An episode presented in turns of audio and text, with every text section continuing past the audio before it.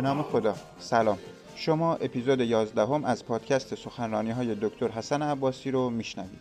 این سخنرانی با موضوع شهاب از شهر ما گذشت که به تبیین سفر امام رضا علیه السلام به نیشابور می‌پردازه به صورت مجازی در تاریخ ده تیر 1401 در روز ملی نیشابور به همت اندیشکده رشد این شهر برگزار شده. لطفا این اپیزود از پادکست دکتر حسن عباسی رو با دوستاتون هم به اشتراک بگذارید.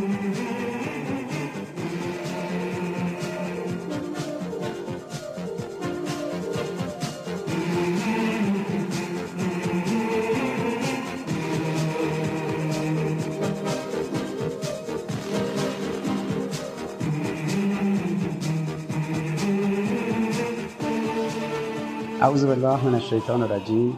بسم الله الرحمن الرحیم و بهی نستعین. انه خیر ناصر و معین. سلام عرض می‌کنم خدمت همه دوستانی که صدا و تصویر ما رو در شبکه های مختلف اجتماعی می‌بینند و میشنوند. امروز جمعه بود دهم تیر ماه 1401 و در تقویم رسمی روز نیشابور.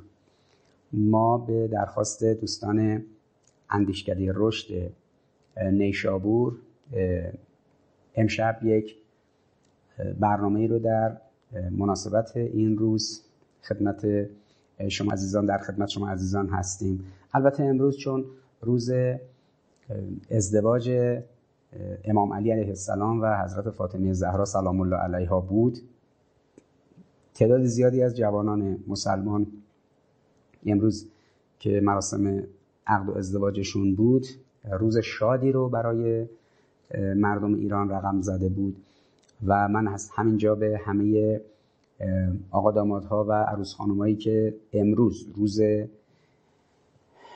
عقد و ازدواج امام علی علیه السلام و حضرت فاطمه زهرا سلام الله علیها ازدواج کردن این روز رو به همه اون آقا دامادها و عروس خانمها تبریک میگم. انشالله یک زندگی خیلی خوبی داشته باشید به پای هم پیر بشید و مستدام باشید انشالله. خب اهمیت این ازدواج امام علی و حضرت زهرا سلام الله علیها در یک نکته ویژه است که دو نفرشون معصوم بودن.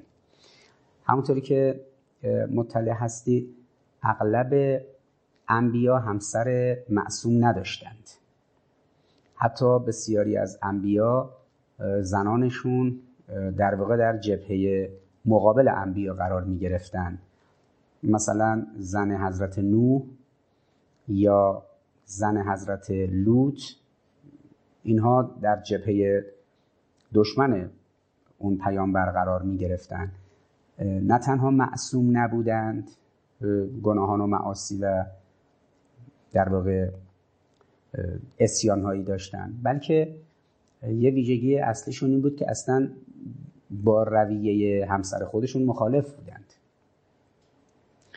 حالا یا شرایط و سختی هایی که اون انبیا و اون پیامبران در محیط اجتماعی داشتن و باش درگیر بودن از حد تحمل حتی همسرانشون هم خارج بود و همسرانشون کارشون به کفر می‌کشید و در جبهه مقابل.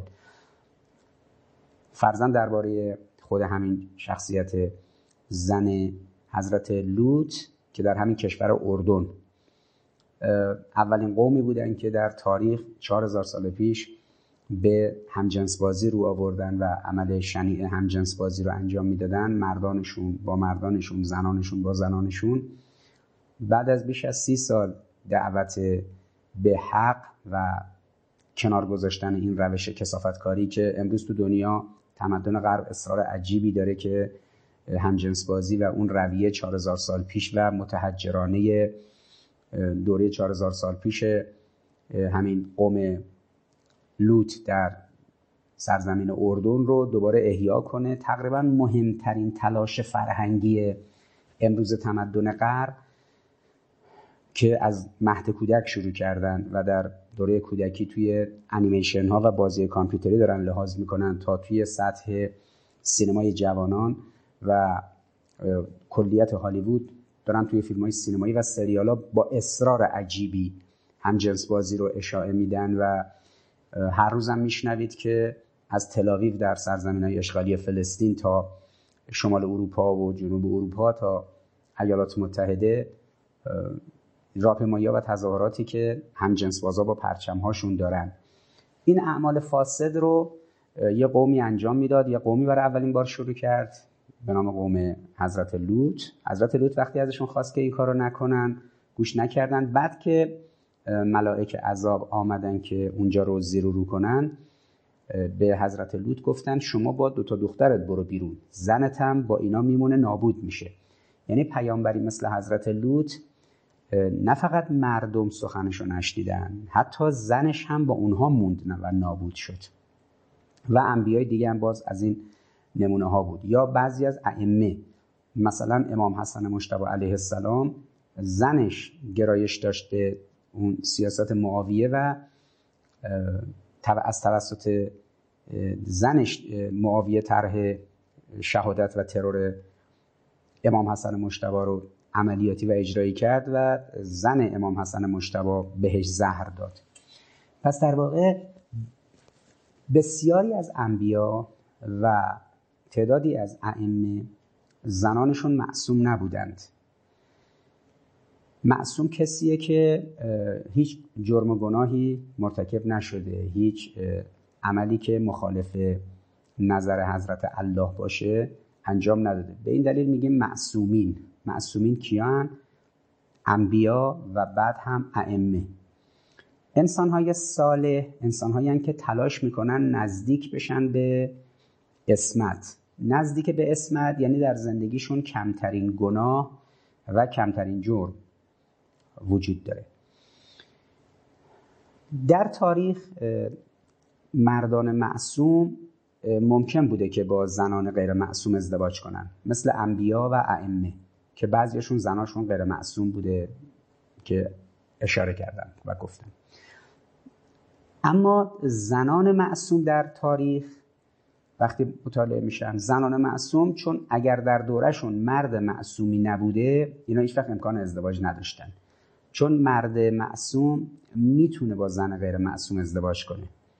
اما غالبا زنان معصوم این امکان براشون نیست که با مرد غیر معصوم ازدواج کنن. چون زن معصوم و که اهل معصیت نباشه خیلی دشواره که توسط مردی که معصوم نیست در واقع به همسری انتخاب بشه و حالا اون مرد غیر معصوم بخواد از طریق این زن معصوم بچه دار بشه. و این خب طبعا خیلی همچین هم همگون و همسان نیست.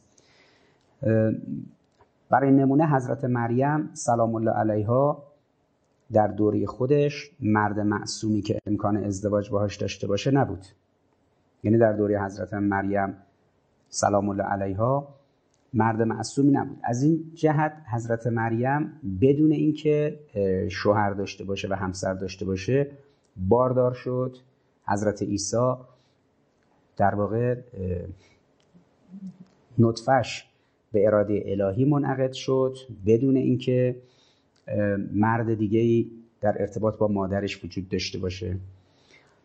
از این رو اگر ما انبیا رو می‌بینیم که معصومند اما زن غیر معصوم داشتند. زنان معصومی مثل حضرت مریم سلام الله علیها هنگامی که مرد غیر معصوم مرد معصومی وجود نداشته با مرد غیر معصوم ازدواج نمی‌کردن. نتیجهش می شده این که کسی مثل حضرت مریم بدون همسر باردار میشه که. اونجا قرآن تاکید داره که خلقت عیسی مانند خلقت خود آدمه. یعنی تاکید قرآن اینه که عیسی چطوری بدون, بدون پدر متولد شد و مادرش باردار شد. بعد قرآن تاکید می‌کنه این دوتا آیتن نشانی هن. یعنی مادرش یک نشانی اصلی خدا حضرت عیسی هم یک نشانی. تاکید قرآن. بعد می‌پرسه که چگونه اینها یعنی عیسی چگونه خلق شد؟ مانند خلقت حضرت آدم. حضرت آدم هم بدون این کارها خلق شد. اون خلق اول. برخلاف این نظری که داروینیستا دارن که میگن خب بالاخره این میمون ها اومدن توی دوره تطور و اولوشن رسیدن به مرحله که شدن انسان میمون نما. میمون های انسان نما انسان های میمون نما یواش یواش رسیده به دوره که انسان ناندرتال رو نمی‌دونم این دستبندی هایی که داروینیستا دارن تا اینکه آرام آرام آرام به یه تطوری رسیده و انسان امروزی شکل گرفته. این اولوشنی که در بیولوژی بهش می‌پردازن این تطوری که بررسی می‌کنن داروینیستا صرفا وجوه مادی رو می‌بینه. اما حضرت آدم این قدمت طولانی چند میلیون ساله حیواناتی مثل مثلا میمون و غیرو که آمده باشه رسیده باشه در طول چند میلیون سال به انسان این تطور رو درباره حضرت آدم نداریم. حضرت آدم یه قدمت کوتاهی داره یعنی عددی در حد مثلا فرض کنید ده هزار سال پیش. خیلی قدمت زیادی نداره. دفعتا کسی خلق شده به نام حضرت آدم و این انسانهای امروزی آمدن. آیتش رو امام صادق علیه السلام در کتاب توحید مفضل فرموده. اونجا میفرماد به مفضل که ببین مفضل میمون مثل انسان. فقط بدنش پشمالوه. اما چه چیزی نداره؟ میمون عقل نداره. فرق میمون با انسان اینه که میمون اگر عقل می داشت می‌شد مثل انسان. در واقع این نکته ظریفی که امام صادق علیه السلام در کتاب توحید مفضل به مفضل یاد دادن و تعلیم دادن حکایت از این می‌کنه که خدا چرا میمون رو آفرید که شبیه انسانه؟ فقط برای اینکه بگه انسان تو از حیوونا متفاوتی. چون اگر میمون خلق نشده بود انسان هیچ وقت خودش رو با مار با زرافه با فیل با شیر با نهنگ با دلفین با پرنده ها کبوتر کلاق لکلک با هیچ کدوم از اینا مقایسه نمی‌کرد. اما هنگامی انسان مرز بین خودش با حیوان رو در واقع باید خوب تعمق کنه که حیوانی شبیه انسان خلق شده که از نظر کروموزومی هم از نظر اون ساختار دی ای شباهت زیادی به انسان داره. اما میمون هیچ وقت انسان نمیشه. اینکه میمون هیچ وقت انسان نمیشه و اینکه در تطور داروینی این ادعا رد شده است به این دلیله که اگر واقعا قرار بود میمون انسان بشه باید تا الان همه میمون ها دیگه نسلشون تمام شده باشه. یعنی در یک دوره تطور چند میلیون ساله میمون ها تبدیل شده باشن به انسان و به انسان های اولیه اون انسان ناندرتال و غیره دیگه الان میمونی نمونده باشه.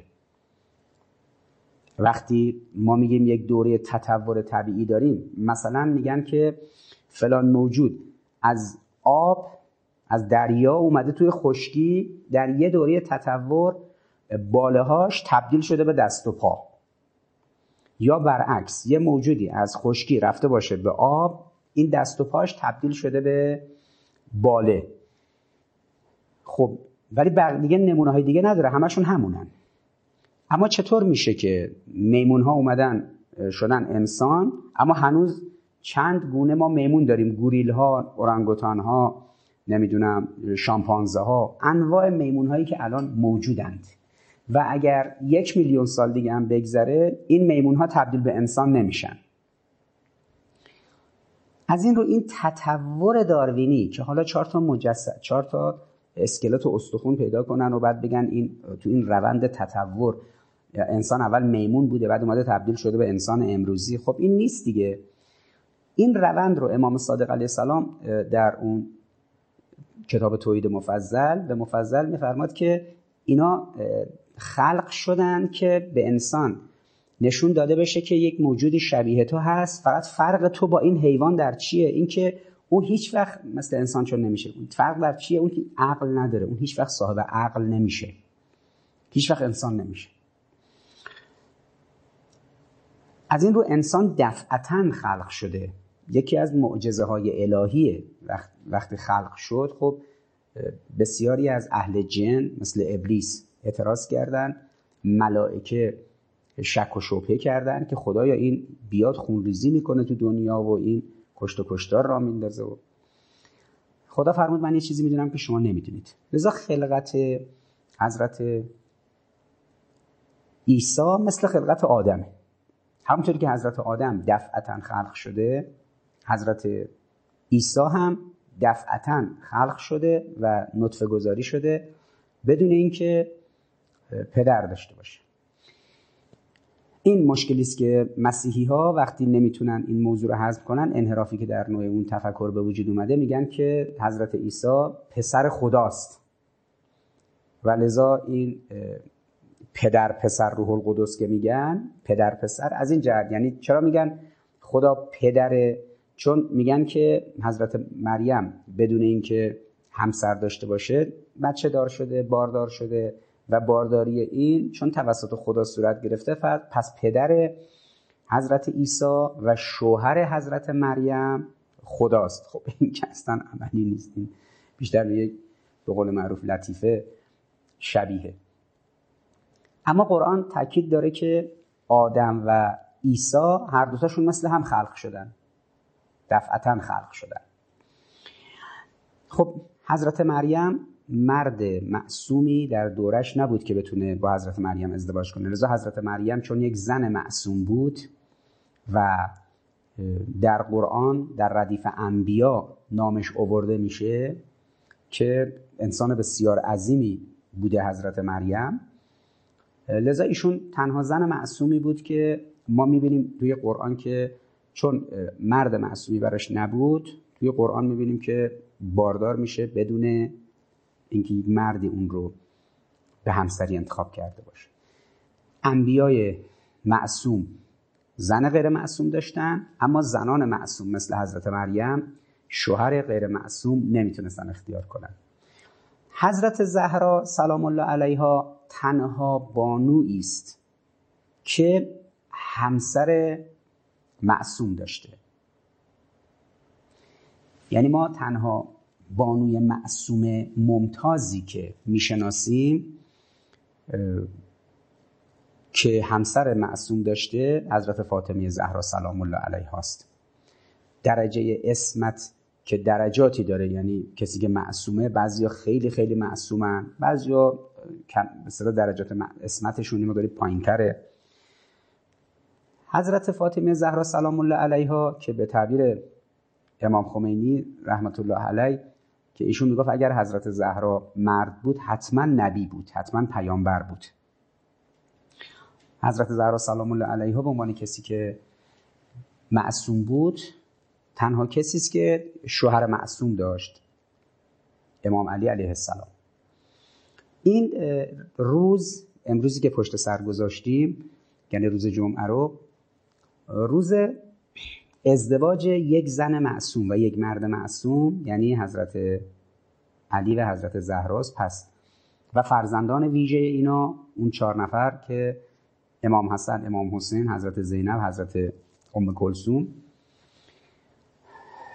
خانواده بسیار ویژه‌ای که این خانواده اصلا هدف خلقت کلا در ساختار خلقت اینها بودن اینه که برای انسان ایرانی مسلمان شیعه خب امروز روز مهمی بوده و جوانای زیادی امروز ازدواج کردن و به میمنت اینکه روز ازدواج این دوتا انسان معصوم بوده پسر دخترای ما هم توی همچین روزی عقد و ازدواجشون رو قرار میدن خیلی هاشون خب باید بهشون تبریک گفت که انشالله به میمنت چنین روزی اونها انشالله رستگار بشن.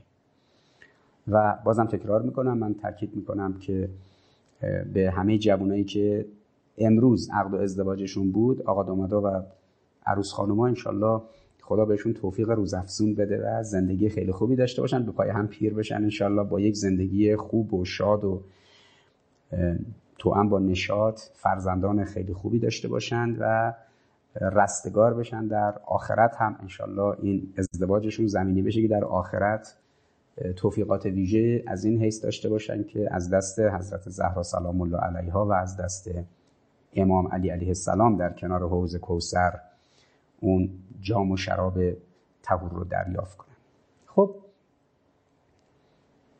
روز نیشابور. روز نیشابور روز گرامی داشته یک شهری است که این شهر نقش ویژه‌ای در تاریخ ایران و تاریخ اسلام داره. نیشابور به عنوان شهر مهمی که در تاریخ ایران از عهد کهن تا به ابتدای عصر اسلام و از عصر اسلام تا به امروز نقش ویژه‌ای در فرهنگ ایران داشته و در تمدن ایرانی داشته. توجه بهش قابل و پرداختن به اون از این جهت قابل تعمله که نسل جوان ما با عقبه تاریخی کشور خودش آشنا بشه به خصوص با مردم، اقوام و شهرهایی که این شهرها جایگاه تمدنی دارن. یکی از شهرهای ما که موقعیت تمدنی داشته در تاریخ چند هزار سالی گذشته ما شهر نیشابوره خب بخشی از شناخت نیشابور به اون عقبه تمدنیش برمیگرده در دوره های گوناگون.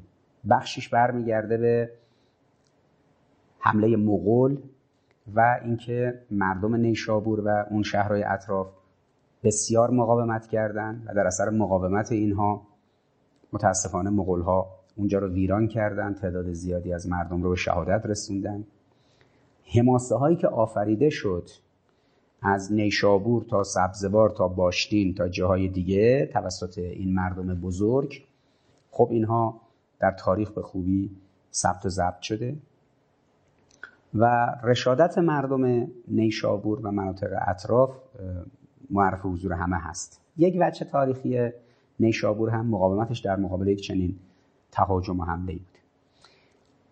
یک بخش دیگه تاریخ نیشابور اون قابلیت های فرهنگی و ادبی و حکمی و هنری این شهر هست که خب بالاخره ما خیلی ساده نیشابور رو با عطار می‌شناسیم. عطار نیشابوری.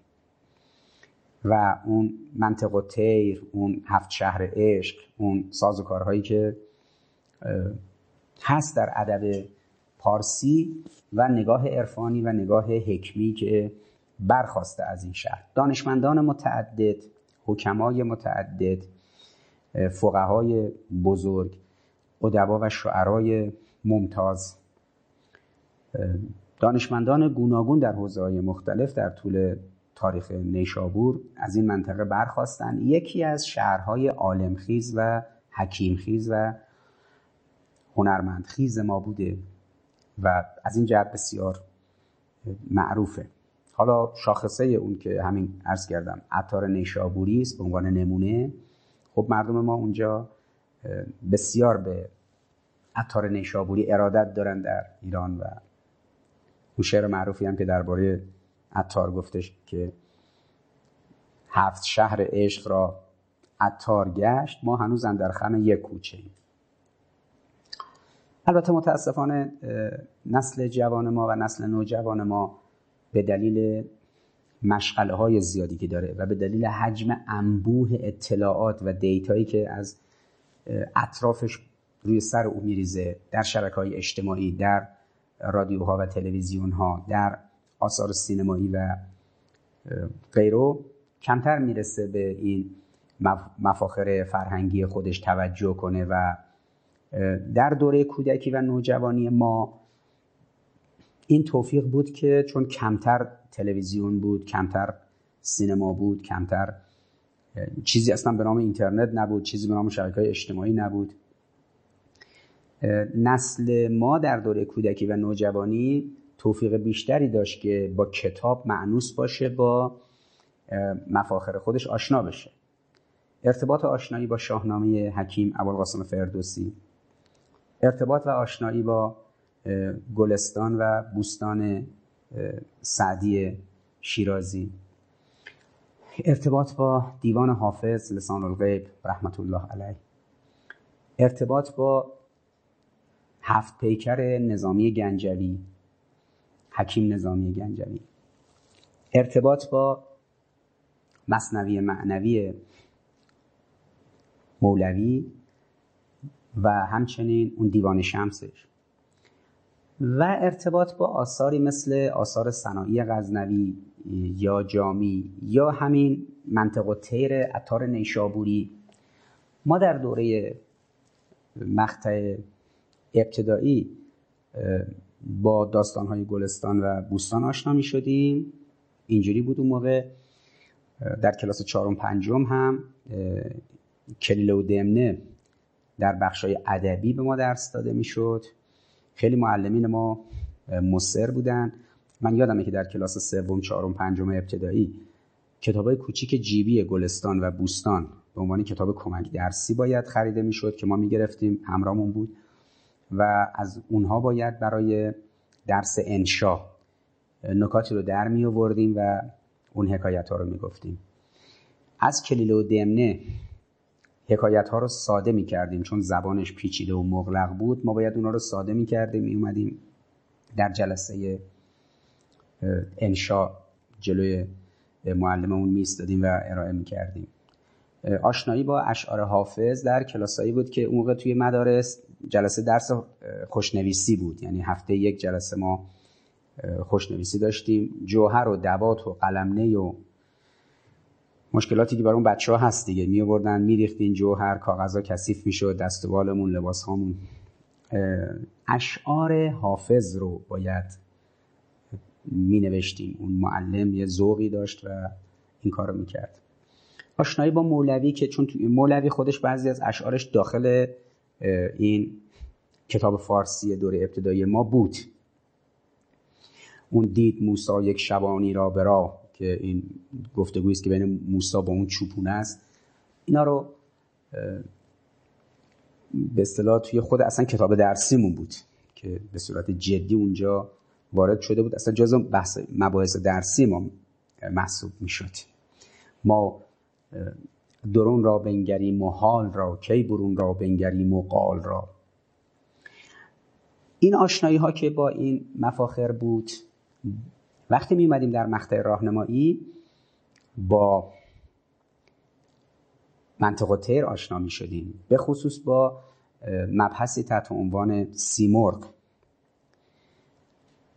متاسفانه گاهی اوقات وقتی این نوجوانان امروزی رو می‌بینم یا کودکان امروزی رو می‌بینم می‌بینم که توفیق ندارند در اثر این حجم عظیم انبوه اطلاعاتی که داره رو سرشون میریزه در این دهکده جهانی این انفجار اطلاعاتی که صورت گرفته از همه جا اطلاعات داره متساعد میشه میریزه رو سرشون. کمتر فرصت دارن که یک همچین مفاخری رو بشناسن و بعد بازی کسایی که فخر ایران و جامعه ایرانی محسوب می شده وقتی آشنا شدن بتونن انگاره های اونها رو بیاموزن این منطق تیر عطار نیشابوری و اون ساختاری که در مسئله سیمرغ هست و شناخت اون سازوکار در نگاه های عرفانی اینها همه تربیت کننده صحیح انسان دیگه. ولی خب متاسفانه امروز با حافظ و سعدی و مولوی و نظامی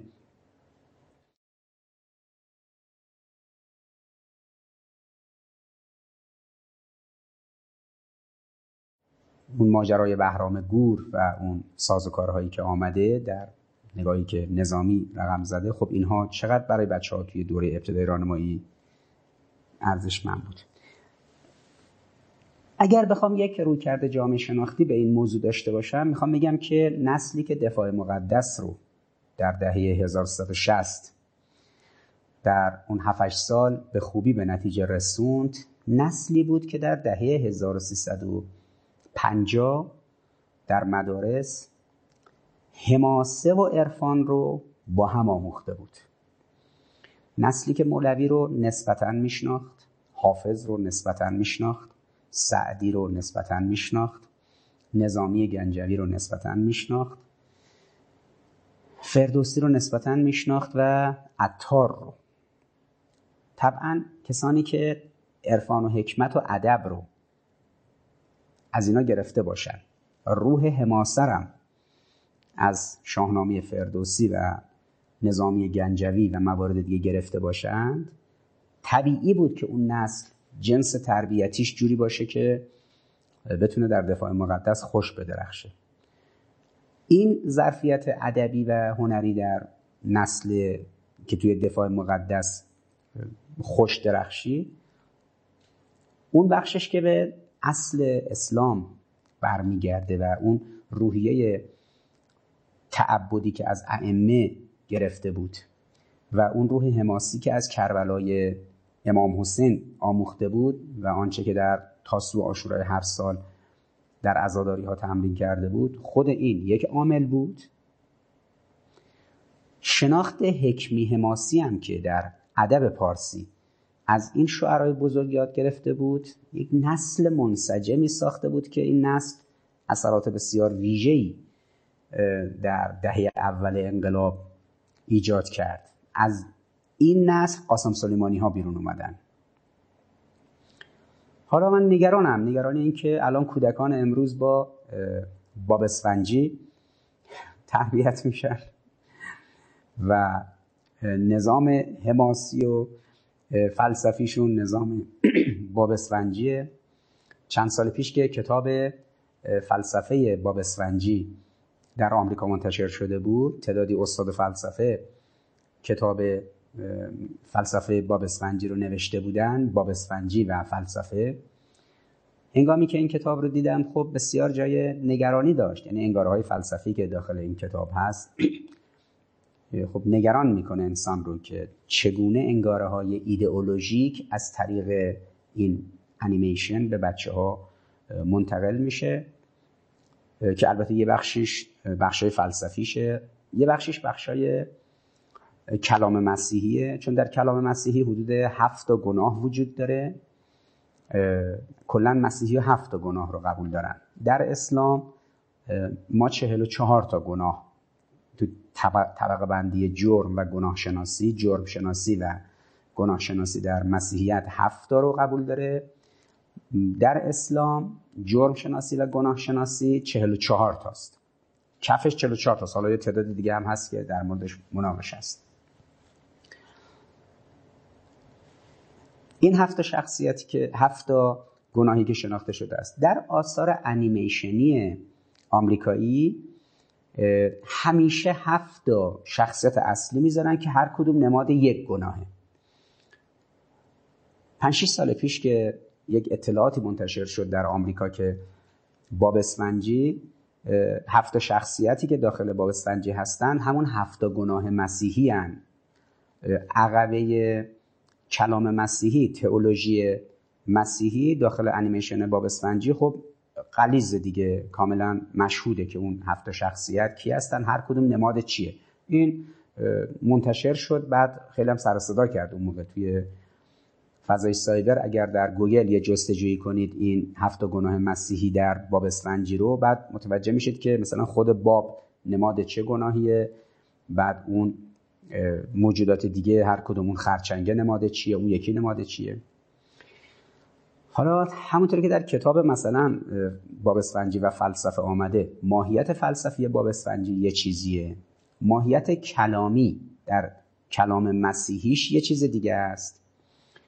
در وجه سوم مثلا همین مطالبی که یکی دو سال پیش خیلی سر صدا کرد که کارکترها در باب اسفنجی اینا بعضا همجنس بازند گرایش های LGBT و نمی‌دونم این سازوکارهای رنگین کمانی دارن و همجنس بازن یعنی دامنه ای از مباحث ایدئولوژیک فلسفی مباحث تئولوژیک مسیحی و مباحث لیبرالیزم در لیبرالیزم اخلاقی و لیبرالیزم اجتماعی در یک انیمیشنی به کودکان مقطع مهد کودک در جامعه بشری حقنه میشه القا میشه خب اینجا جایی برای منطقه تیر عطار نیشابوری نمیمونه.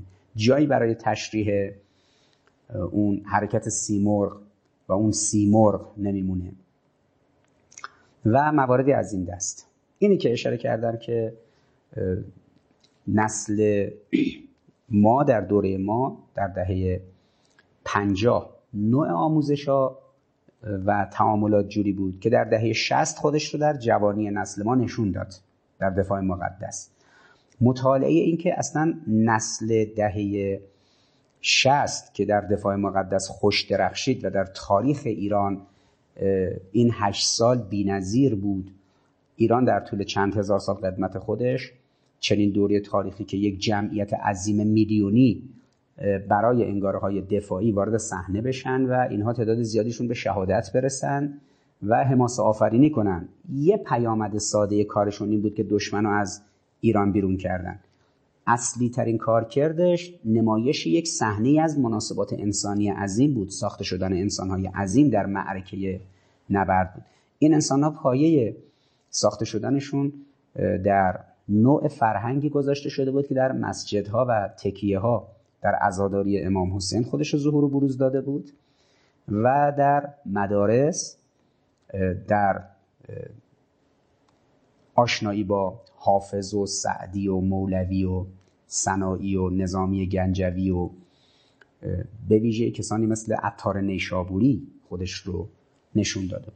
حالا اینا نکاتی است که طبعا وقتی ما می‌خوایم روز نیشابور رو گرامی بداریم اهمیت شهر نیشابور و این بافت و ساخت تمدنی که نیشابور داشته مظاهرش رو در نمونه هایی مثل عطار نیشابوری برای نسل نوجوان و جوانمون برجسته کنیم. در این وادی که سلبریتی محوری اصالت داره و صبح تا شب سلبریتی های فوتبال و سینما و موسیقی توی دنیا برای جوونا و نوجوانای ما الگو پردازی میشن و مدل میشن و در انیمیشن ها و بازی های کامپیوتری موجوداتی که از دوره خردسالیشون که باب اسفنجی هست تا دوره جوانیشون که دیگه انواع مارول ها انواع به اصطلاح این super heroes ها انواع این ابرقهرمانان براشون در واقع به الگو تبدیل میشن. این دامنه عظیم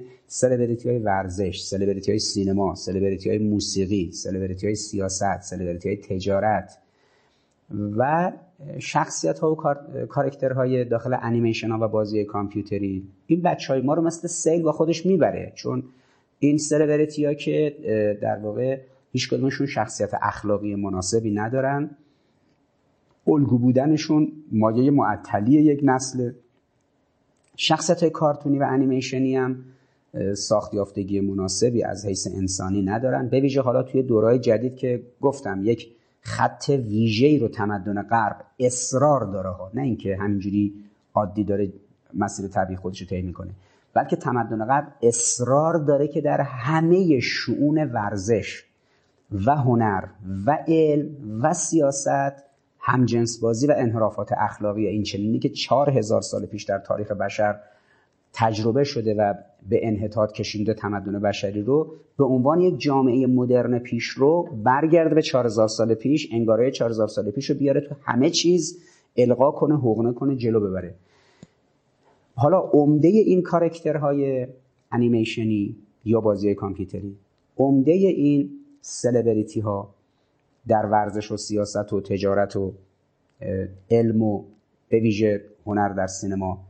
اینها نسبتشون رو باید با این همجنس بازی و این انحرافات اخلاقی تعریف کنن تا بتونن کار کنن. در غیر این صورت بهشون میدون کار نمیدن. حالا شما هر از چندی هی میشنوید چند تا از این سلبریتی ها اعلام کردن که باید از نمی‌دونم حق و حقوق ال ها دفاع بشه باید این همجنس بازی به رسمیت شناخته بشه. یعنی دارن به قول معروف بیعت می‌کنن با این روند بسیار وحشتناکی که در عصر ترانس مدرن داره رخ میده در جهان.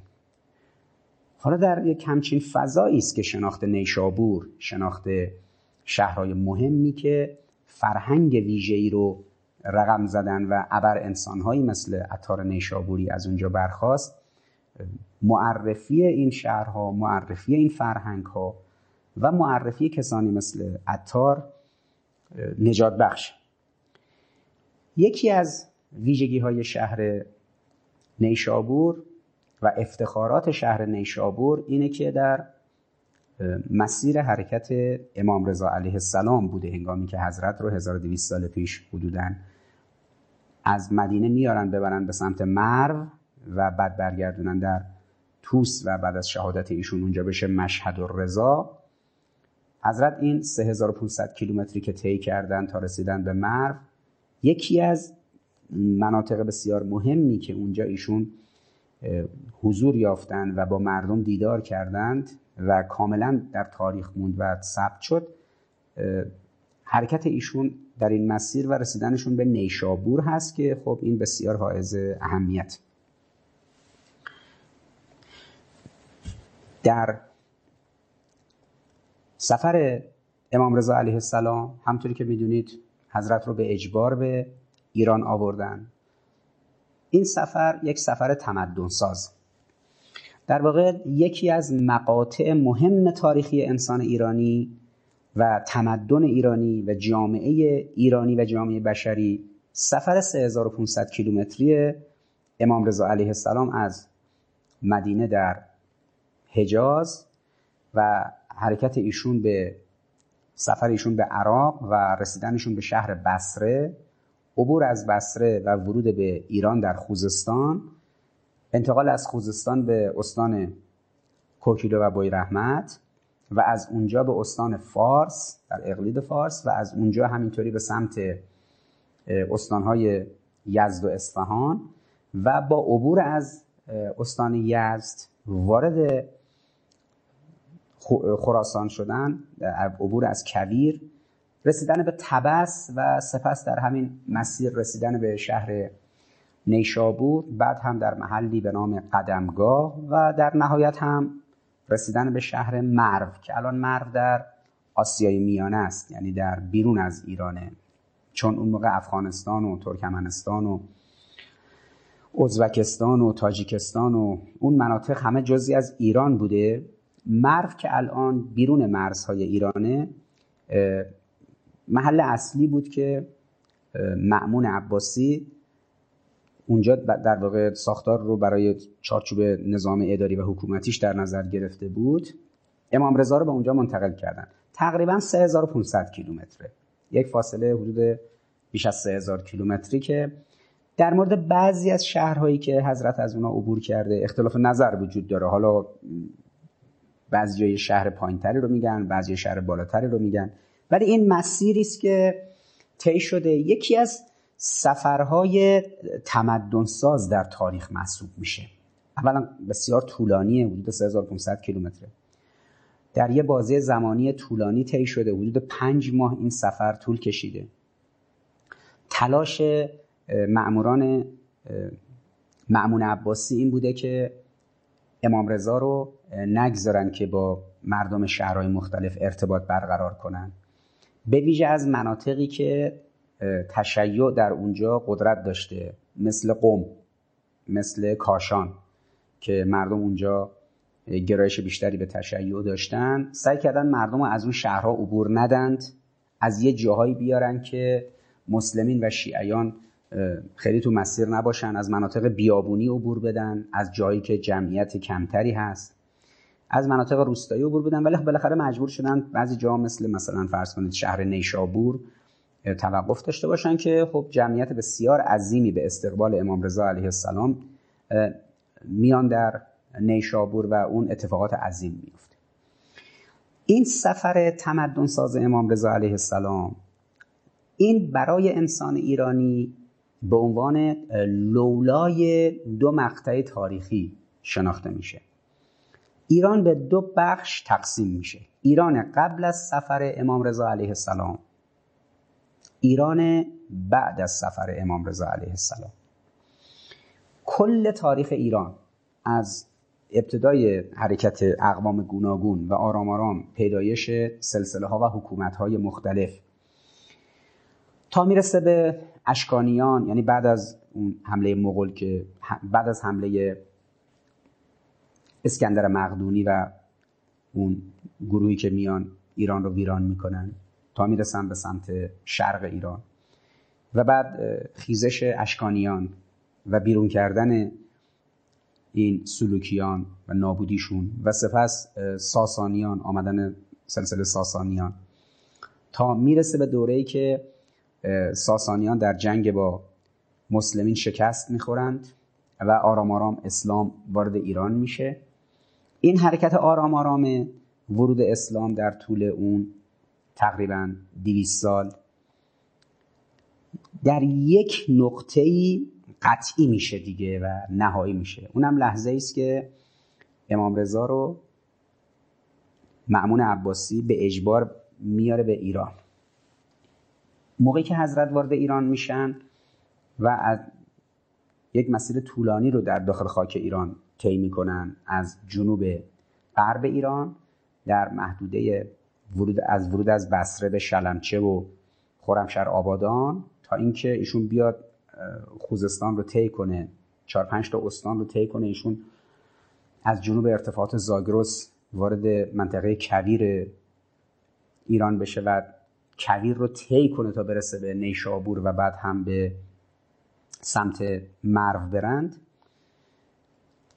از این سفر به بعد ایران تبدیل میشه به یک کشور شیعه تاثیرگذار که 1200 سال بعد از سفر امام رضا علیه السلام بزرگترین قدرت شیعی حکومت شیعه قدرتمندی به وجود میاد به نام جمهوری اسلامی ایران که الان 43 سال این از عمر این انقلاب میگذره. امروز در مناسبات جهانی که پدیده از سال گذشته شروع شده به نام جنگ سرد این جنگ سرد رو اونجوری که در قالب trilateralism و سه‌جانبه‌گرایی در New Cold War جنگ سرد جدید تشریح می‌کنند آمریکا در یک سوست. و در یک سوی دیگه یه قطب مستقلیه به نام چین در شرق آسیا. قطب مستقلیه به نام روسیه در غرب در شرق اروپا. و قطب مستقلی است به نام ایران در شرق در غرب آسیا. این سه تا قطب رو که شما ملاحظه فرمایید این سه تا قطب و سه تا تیر آمریکا و غرب برای مهارشون سه تا پیمان ناتو تشکیل دادن دیگه. ناتوی قبلی و قدیمی یعنی ناتوی غربی که توی اروپا مستقر بود اون برای مهار روسیه. ناتو شرقی که شکل گرفته به نام ناتوی آسیایی برای مهار چین. و یک ناتوی عربی هم شکل گرفته که برای مهار ایران. مشترک بین آمریکا و بعضی از این حکام کشورهای در واقع شیوخ مرتجع عرب در کشورهای عربی این دیکتاتوری های داخل جوامع عربی و رژیم سهیونیستی این ایرانی که امروز به عنوان یک ابرقدرت منطقه‌ای برای مهارش غرب مجبور میشه یک پیمان ناتو تشکیل بده و در سجانب گرایی امروز غرب مجبور سه تا ناتو داشته باشه که با سه تا قدرت برخورد کنه. وچه اصلی قدرت ایران امروز؟ تشیعی است که از عصر امام رضا علیه السلام با ورود امام رضا علیه السلام در ایران نهادینه میشه چون تشیع قبل از اینکه امام رضا وارد ایران بشن در ایران ریشه دوانده بود. تشیع در سیستان در شرق ایران وارد شده بود نهادینه شده بود. در مرکز ایران در کاشان و قم نهادینه شده بود. در بالای ارتفاعات البرز در استان مازندران و گیلان نهادینه شده بود و تشیع بست پیدا کرده بود در ایران نقاط مختلف ایران. اما این لکه هایی که لکه های جوهری که در جای مختلف ایران بود حالا اینا می‌خواستن به هم بپیوندن یک جامعه یک پارچه بزرگ اسلامی شیعی شکل بدن. سفر تمدن ساز امام رضا علیه السلام این رو رقم زد. اشتباه خاندان عباسی خاندان هارون رشید یعنی پسرش معمون که برادرش امین در عراق حکومت می‌کرد توی بغداد. اینه که برادر معمون اومد این طرف که در خراسان حکومت کنه که اشتباهی که مرتکب شد این بود که منتقل کرد امام رضا رو به اجبار به ایران و نمی‌دونست که تشیع استاد تبدیل تهدید به فرصته. ببینید امروزی من به شما عرض کنم. اگر رژیم سهیونیستی در سال 1361 661 به جنوب لبنان حمله نمی کرد حزب الله لبنان به وجود نمی اومد. یک گروه شیعه لبنانی از قبل شکل گرفته بود توسط امام موسی صدر و شهید چمران به نام عمل اسلامی گروه عمل حرکت محرومین عمل اسلامی. بزرگ حرکت محرومین یا سازمان عمل اسلامی همین نبیه بریه که الان در کشور لبنان رئیس مجلسه. یک شیعه لیبرال. با دست خودش رژیم سهیونیستی حمله کرد به جنوب لبنان. با, با دست خودش کاری کرد که شیعه از اون تهدید یه چیزی به وجود بیاره به نام حزب الله لبنان. و الان برای خودش دردسر درست کرد. هنگامی که آمریکا تحریک کرد عربستان سعودی رو که شیعیان حوسی رو در یمن دور کنه و اینا رو کنار بزنه تا بتونه یمن رو به چنگ خودش در بیاره عربستان سعودی برای مقاصدی که آمریکا مد نظر داشت من بارها در رسانه ها اشاره کردم بهشون که ببینید من به این استراتژیست های احمق آمریکایی و اروپایی و غربی میگم ببینید با شیعه شوخی نکنید. شیعه کاری باش نداشته باشی تحرکی نداره. اما اگر شما بلند شدی تحریک کردی حوسی ها رو یه چیزی مثل حزب الله لبنان درست میشه ها. عربستان سعودی اگه حمله نمی کرد در دو مرحله حمله نمی کرد به حوسی های یمن انصار الله یمن به وجود نمی اومد اما احمق ها بلند شدن حمله کردن به حوسی های یمن. انصار الله یمن به وجود اومد. الان نمی‌دونن چیکارش کنه الان آمریکا نمی‌دونه با حوسی ها چیکار کنه. اروپا نمی‌دونه. رژیم صهیونیستی نمی‌دونه. سعودی هم نمی‌دونه. عربستان سعودی. خب مجبور بودید حمله کنید به جایی که شیعه داره کار خودشون می‌کنه. شما این کاری کردید تبدیل شد. یعنی مرامت. اگر هنگامی که داعش رو رقم زده بودن برای سوریه و داعش داشت در سوریه کشت و کشتار می‌کرد. سال 1193 آمریکا تحریک نمی‌کرد که داعش رو بفرسته بیاد داخل خاک عراق. از دیر زور سوریه بیاد موسل عراق رو بگیره همینجوری بیاد تا پشت بغداد. اگر این کارو نمی‌کرد هشت و شعبی عراق به وجود نمی اومد اینا یه همچین کاری کردن تحریک کردن. داعش اومد تا پشت بغداد. نتیجهش این شد که رسیدن داعش به بغداد و اینکه از قبلم توی استان انبار عراق بود. موجب شد که آیت الله سیستانی فتوا داد. جوانای شیعه بلندشن برن باش مبارزه کنن با داعش. حاج قاسم هم رفت سامانده ایشون کرد با ابو مهدی المهندس. مقوله مهم مقاومت اسلامی عراق تحت عنوان هشت شعبی به وجود اومد. خب مجبور بودید یه کاری کنید که هشت شعبی به وجود بیاد. ببینید اگر حزب الله لبنان به وجود اومده اگر انصار الله یمن به وجود اومده اگر جهاد اسلامی فلسطین به وجود اومده اگر هشت شعبی عراق به وجود اومده همش انفعالی بوده. یعنی اول دشمن تحریک کرده شیعه بعدا این کار رو انجام داده. الگوش چیه؟ الگوش صدفه. بارها گفتم الگوی امنیتی کشوری مثل روسیه لاک پشته. انقدر خودش رو توی لاک قوی جلو ببره که کسی نتونه بهش حمله کنه. الگوی امنیتی کشورهایی مثل آمریکا و غیره در مکتب اپورچونیستی و اصالت فرصت یه چیز دیگه است. الگوی مکتب تشیع که ترکیب شده با فرهنگ ایرانی دو تا فرهنگ پرقدرت ایرانی و شیعی با هم ترکیب شده صدف. صدف یه موجودیه که دو تا کفه داره که اینا وقتی کفه آب خوابیده داره به قول خودمون تنفس می‌کنه گوشتش لزجه دیگه. گوشت چون نرمتنه دیگه. گوشتش لزجه.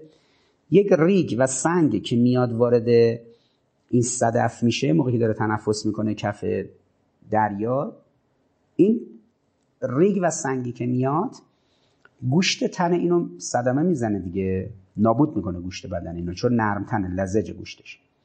این از بدن خودش یه جوهری ترشح می‌کنه به اون سنگ. اون سنگ رو می‌کنه مروارید. وقتی اون سنگ شد مروارید قیمت اون صدف میره بالا. اون صدف ارزشمند میشه. تشیع و ایران یه ویژگی دارن در مکاتب امنیتی. اونم اینه که می‌تونن تهدیدی که اومد سنگی که دشمن پرتاب کرد به اون سنگ ترشح کنن. اون سنگ و تهدید رو تبدیل کنن به در گرانبها. از این رو در مکتب چهارم امنیتی به این مکتب ایرانی و شیعی میگن مکتب اوکازیونالیستی. اوکازیونه یعنی تهدید برای شیعه برای ایران اوکازیون. اما تهدید برای آمریکا فرصت. اون میشه مکتب اپارچونیتی اصالت فرصت. اینجا میشه مکتب اصالت موقعیت. اون اپورتونیسم اینجا اوکازیونالیسم. اون مکتب سوم امنیتیه اینجا مکتب چهارم امنیتی. با وجودی که از نظر علمی در تئوری های امنیت و امنیت ملی این موضوع مطالعه شده که به شیعه و ایرانی اگر حمله کنی تهدیدش کنی شیعه و ایرانی کسی رو تهدید نمی‌کنه. اگر بهش حمله کنی اینا مثل صدف میمونن. به کسی حمله نمی‌کنن. آزارشون به کسی نمی‌رسه. اما اگر تهدید کردی مثلا یک سنگی پرتاب کردی داخل اون صدف خب این تبدیلش می‌کنه به مروارید. از فرهنگ خودش به اون ترشح می‌کنه اینو می‌کنه مروارید. لذا هنگامی که صدام به ایران حمله کرد امام فرمود که یه دیوانه یه سنگی پرتاب کرده. جمله امام این بود که یک دیوانه یعنی صدام یه سنگی پرتاب کرده به سمت ملت ایران. ملت ایران از فرهنگ ایرانی خودش از فرهنگ اسلامی خودش از فرهنگ شیعه خودش ترشح کرد به این سنگه. این سنگه شد مروارید شد مصیبت برای آمریکا و رژیم سهیونیستی و همین دول مرتجع عرب منطقه. شد سپاه پاسداران انقلاب اسلامی و بسیج مستضعفین. فرض بگیرید. سال 1359 صدام به ایران حمله نمی‌کرد. ضرورت ضرورتی نداشت سپاه اینقدر بزرگ بشه. چون سپاه که قبلش دو سال قبل به وجود اومده بود اما گارد انقلاب بود. یه گارد کوچیک. برای آرامش شهرها و این ناامنی ها و نابسامانی هایی که بعد از یک انقلاب به وجود میاد. اما هنگامی که صدام حمله کرد سپاه رفت به کمک ارتش. خب ارتش که نیروی زمینی و دریایی و هوایی داشت. اما ضرورت این که سپاه کمک کنه به ارتش توسط نیروهای انقلابی جوانی که داشت و اینکه امام در سال 1164 در سال پنجم جنگ دستور داد به فرمانده کل سپاه که نیروی زمینی نیروی دریایی نیروی هوایی سپاه رو ایجاد کنه. خب همش تقصیر آمریکا بود. همش تقصیر سعودی و کویت و امارات و قطر و بحرین و اردن و رژیم صهیونیستی بود.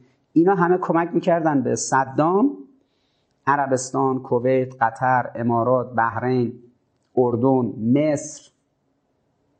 رژیم صهیونیستی شوروی و آمریکا و فرانسه. خب همتون می‌خواستید انقلاب اسلامی رو از بین ببرید. اومدید صدام رو تحریک کردید به ایران حمله کرد. برای مواجهه با سنگی که صدام انداخته بود یک نیروی جوان انقلابی اومد که دفاع کنه از کشور. نتیجهش این شد که شد سپاه پاسداران امروز. مجبور آمریکا کل سپاه رو بذاره جزو لیست گروه های تروریستی. مجبور مثلا بیاد قاسم سلیمانی رو در یک سفر معمولی عادی که داره کنار فرودگاه بغداد انجام میده بیاد شهید کنه. مجبور میشه هر روز رژیم سهیونیستی کابوس سپاه رو ببینه. رژیم سعودی کابوس سپاه رو ببینه. ایالات متحده کابوس سپاه رو ببینه. مدام این نگرانی رو دارن. یه موقع مجله ویک در انگلیس یه کاریکاتور رو جلدش کشیده بود ده سال پیش که اموسام کاخ سفید توی کاخ سفید اموسام نماد آمریکاست در کاخ سفید. اموسام در کاخ سفید از کابوس حاج قاسم بیدار می‌شد. ده سال پیش. این که میگم رو جلد مجله ویک ده سال پیش هم خب اگه آمریکا می‌خواست یه چیزی به نام سپاه نباشه نباید میذاش صدام حمله کنه به ایران. چون وقتی گذاشت صدام حمله کرد به ایران ایران بلده اون سنگه رو بگیره بهش ترشح کنه تبدیلش کنه به مروارید. شما تهدید کردی هر تهدیدی انسان شیعه رو قوی تر می‌کنه یه واقعیت.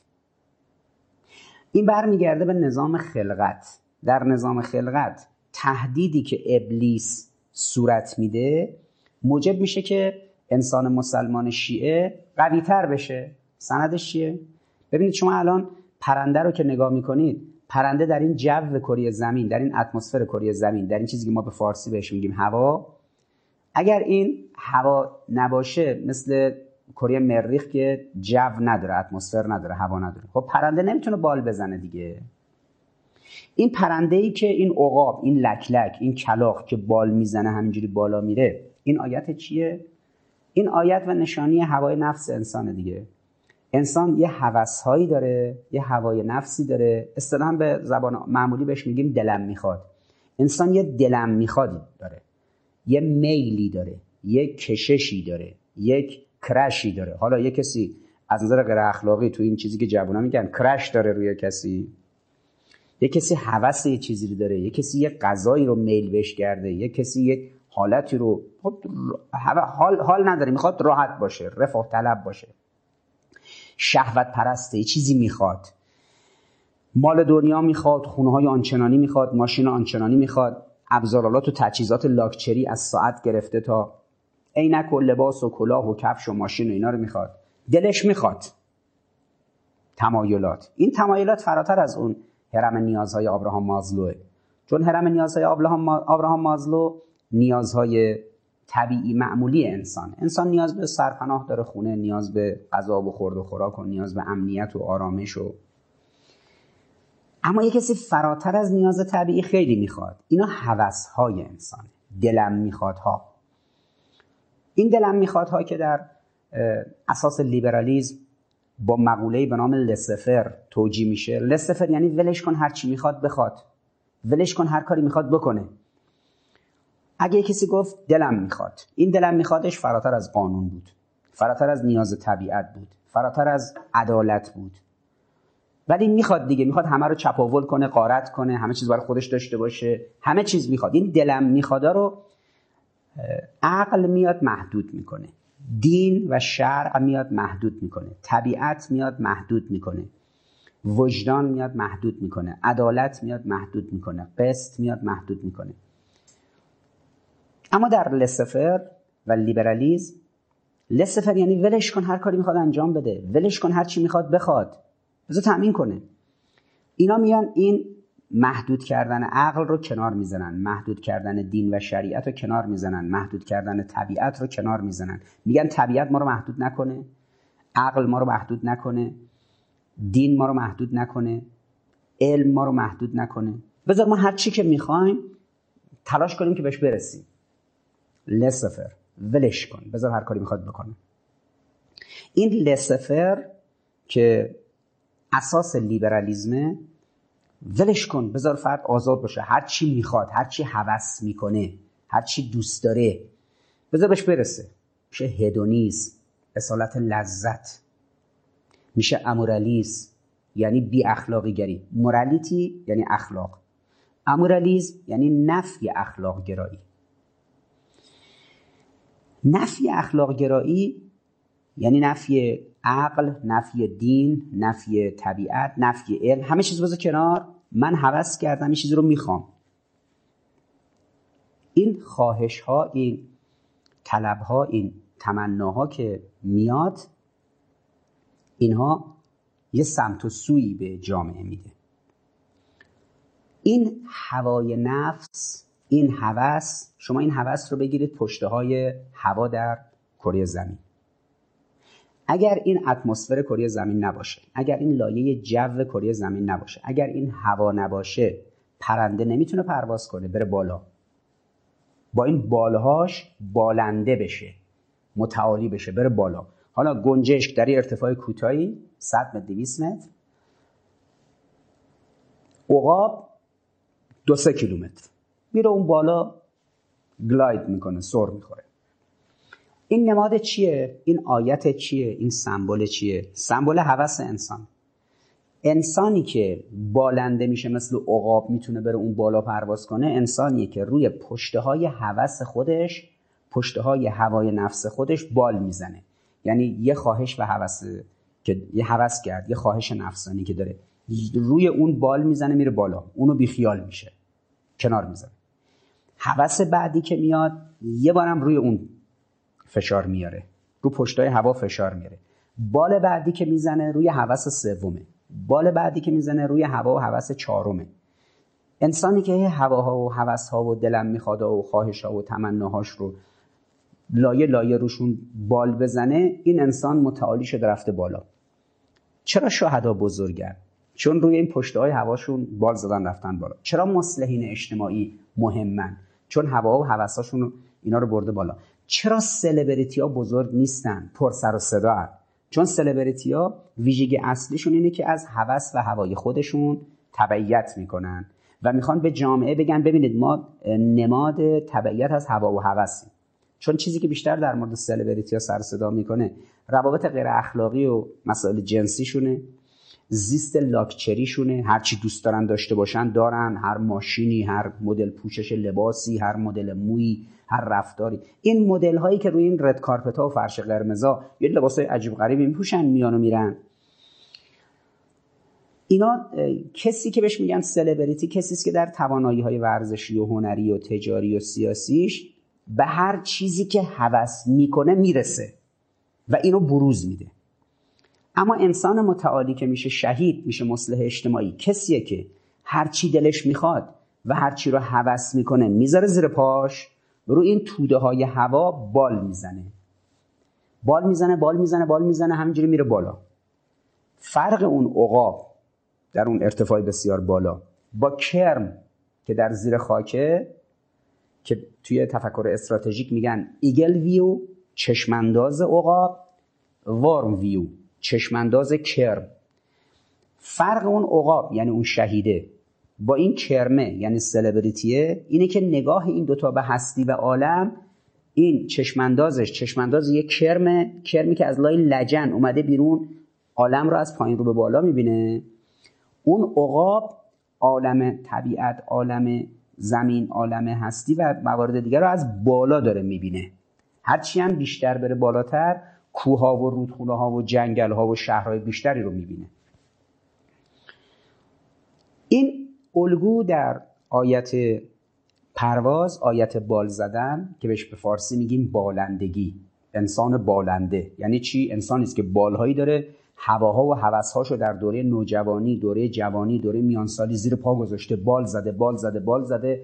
الان رسیده به اونجا میگیم دانشمند بزرگ فلانی مصلح اجتماعی فلانی شهید فلانی. یعنی این انسان هایی که با این اسمای بزرگ ازشون یاد یاد می‌کنیم اینا بالنده شدن رسیدن اون بالا.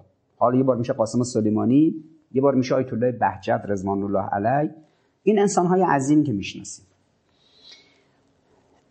این یعنی چی؟ یعنی شیعه در این مدلی که داره تهدید که میاد تهدید هوای نفس هوس خودش. این تهدید هوس خودش رو می‌ذاره زیر پا.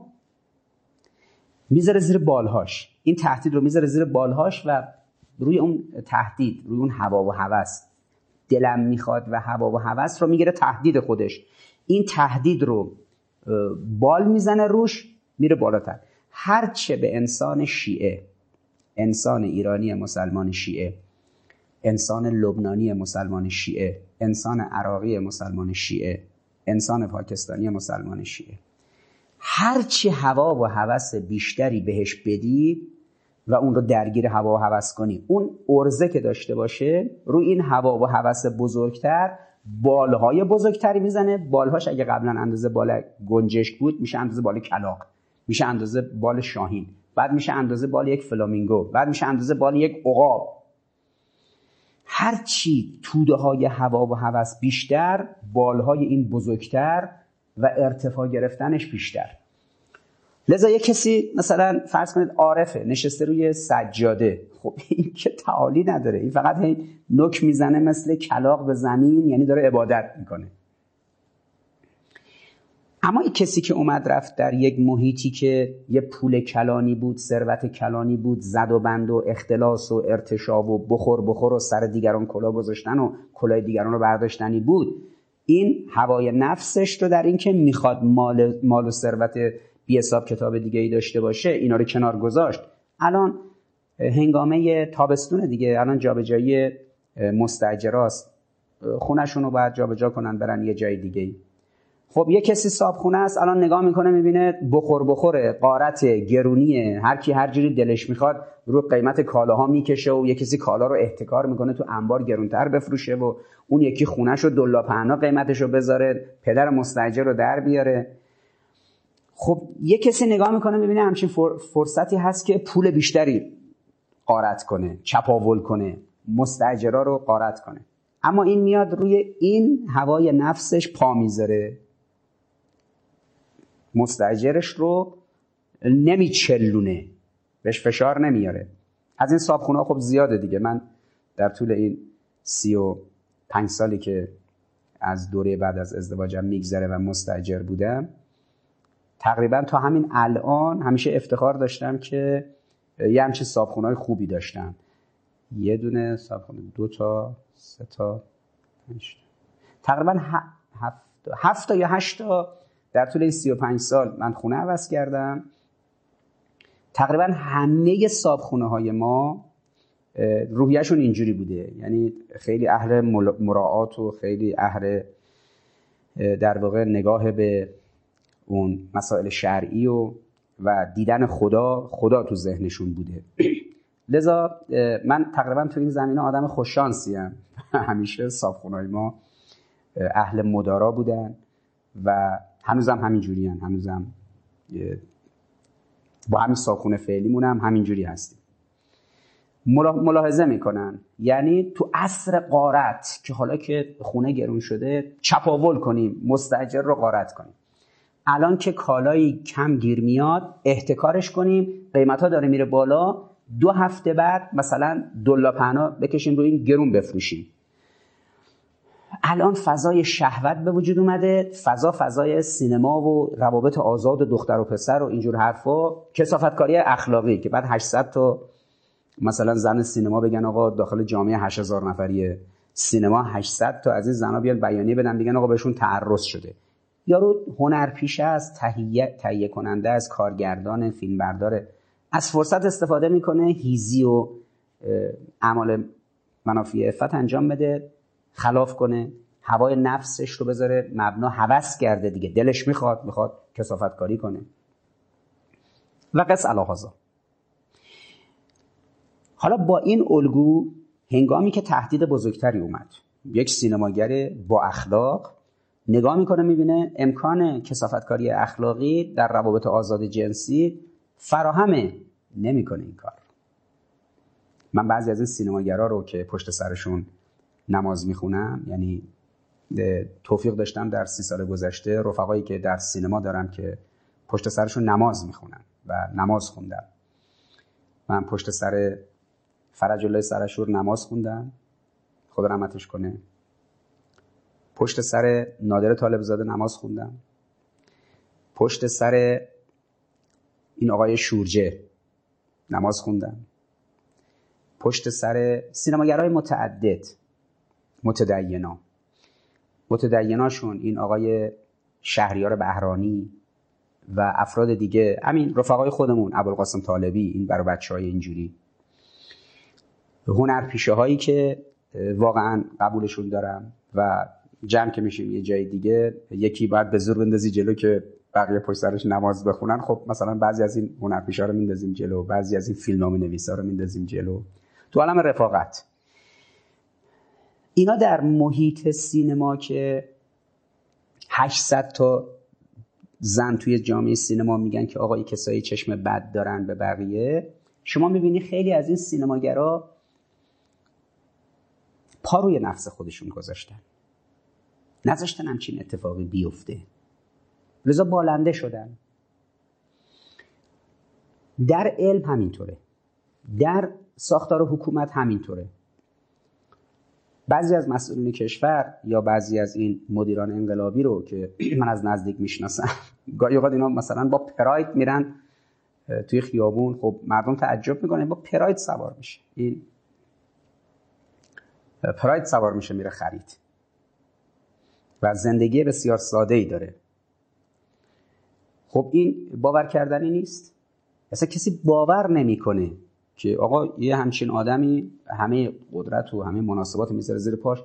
حالا همطوری که چهار نفر توی جامعه 7 هزار نفری سینما مثلا خطاکار غیر اخلاقی همه جامعه سینما که اینجوری نیست. تو جامعه مثلا مسئولین هم چهار تا از مسئولین عوضی خودشون بچه هاشون به اسم آقازاده کسافتکاری می‌کنن داخل کشور خارج کشور یا زدوبند مالی دارن. ولی خب اکثریت اینا اصلا همچین مناسباتی ندارن بچه هاشون و مردم نمی‌شناسن زندگیاشون بسیار ساده است. چرا؟ چون اینا اون سنگی که پرتاب شده تو زندگیشون که این ظرفیت رو ایجاد می‌کنه توی شهوت توی مالندوزی و ثروت توی زدوبند و اختلاس و ارتشا. در هر چیز دیگه ای هوا و هوسشون میگه ببین دلم می‌خواد این کار باید بشه. اینا اون دلم می‌خواد می‌ذارن زیر پا متعالی میشن میان بالا شهید میشن. یه کسی مثل فخری زاده خب یه مدیر کلان حکومتی بوده دیگه. در وزارت دفاع رئیس تشکیلات سپند بوده. سپند در تشکیلات وزارت دفاع ما میشه همون پروژه دارپا در وزارت دفاع آمریکا. آمریکا یه پروژه داره به نام یه تشکیلات داشته به نام دارپا در 60 70 سال گذشته. همه تحقیقات نظامی اصلی و ساخت تکنولوژی های عظیم اصلی جهان اونجا انجام شده. از جمله اینترنت. اینترنتی که الان همه ازش استفاده می‌کنن در کجا پای ریزی شد؟ در جایی به نام دارپا اونجا مطالعه شد. که همین شد سازمان NSA و اساس حرکتی که سازمان NSA شکل داد و غیر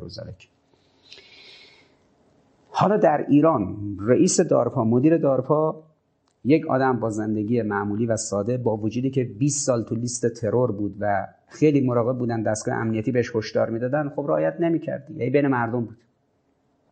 آخرم ترورش کردن شهید شد. دشمنان اسلام کفار اومدن شهیدش کردن. مثلا حقوقش چقدر بود؟ حدود 11 میلیون تومن بعد یه فوتبالیست تو این مملکت سی چل میلیارد تومن می‌گیره. دو قرتونی میشونن باقی بقیهشون هم میان میشونن تو تلویزیون توی رسانه ها میگن که ما حق داریم بگیریم چون یه دوره کوتاهی بازی می‌کنیم. یعنی شما وقتی نگاه می‌کنه خود همینه که این حرفا رو می‌زنن. تقریبا تا 50 60 سالگیشون تو حواشی فوتبال دارن. درآمد کسب می‌کنن یعنی یا تو زمین بازی دارن بازی می‌کنن یا مربیان یا به قول معروف پیرامون سازوکار باشگاه هستن. بالاخره از خود متن فوتبال و حاشیه فوتبال تا 60 سالگیشون دارن ارتزاق می‌کنن. اینجوری نیست که طرف یه 5 سال بیاد بازی کنه بره. همینه که مدعیان اینا رو مثلا از سال 1170 ما می‌بینیم دارن تو فوتبال می‌خورن. الان 1401 یعنی فرد 31 ساله. خب یه کارمندم باشه 30 سال درآمد داره بعد میره بازنشست میشه دیگه. همون اول که شد معلم و شد مثلا یک شغل توی حرفه درگیر شد بگه من چند سال دیگه نیستم پس باید زیاد بخورم. خب بیچاره معلم سی سالی که خدمت می‌کنه پلکانی هم که حقوقش رشد کنه الان نهایتا به یه معلم بدن 8 میلیون تومن 10 میلیون تومن اگر بدن.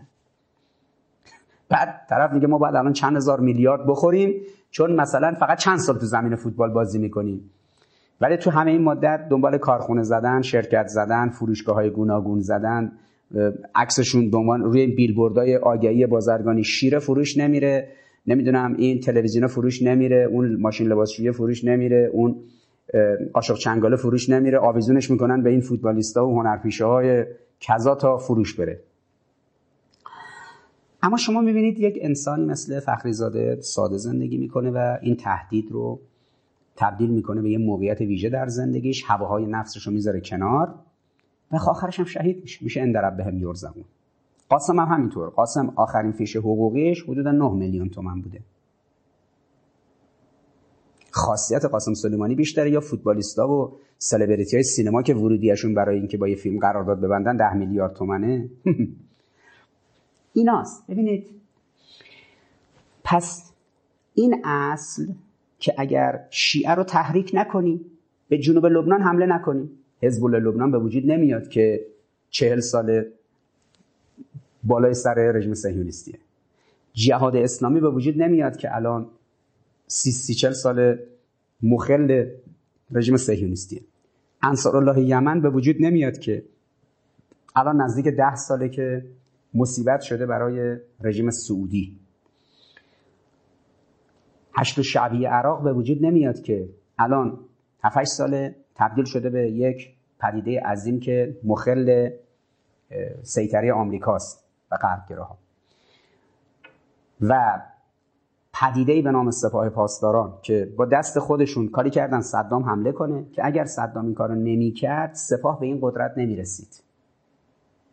اگر آمریکا تهدید نمی‌کرد اگر ترورها رو سازمان منافقین انجام نمی‌داد اگر رژیم سهیونیستی دست به خباست و جنایتاش نمی‌زد اینجوری نمی‌شد. الان رژیم سهیونیستی مجبور سریال بسازه داخلش فرماندهان سپاه رو اینقدر ببره بالا اینقدر قلوف کنه. بابا این چیزایی که تو این فیلم های سینمایی آمریکا ساخته میشه. مثلا سریال هاملند. علیه فرماندهان سپاه. سپاه عادی تر و خاکی تر از این حرفا.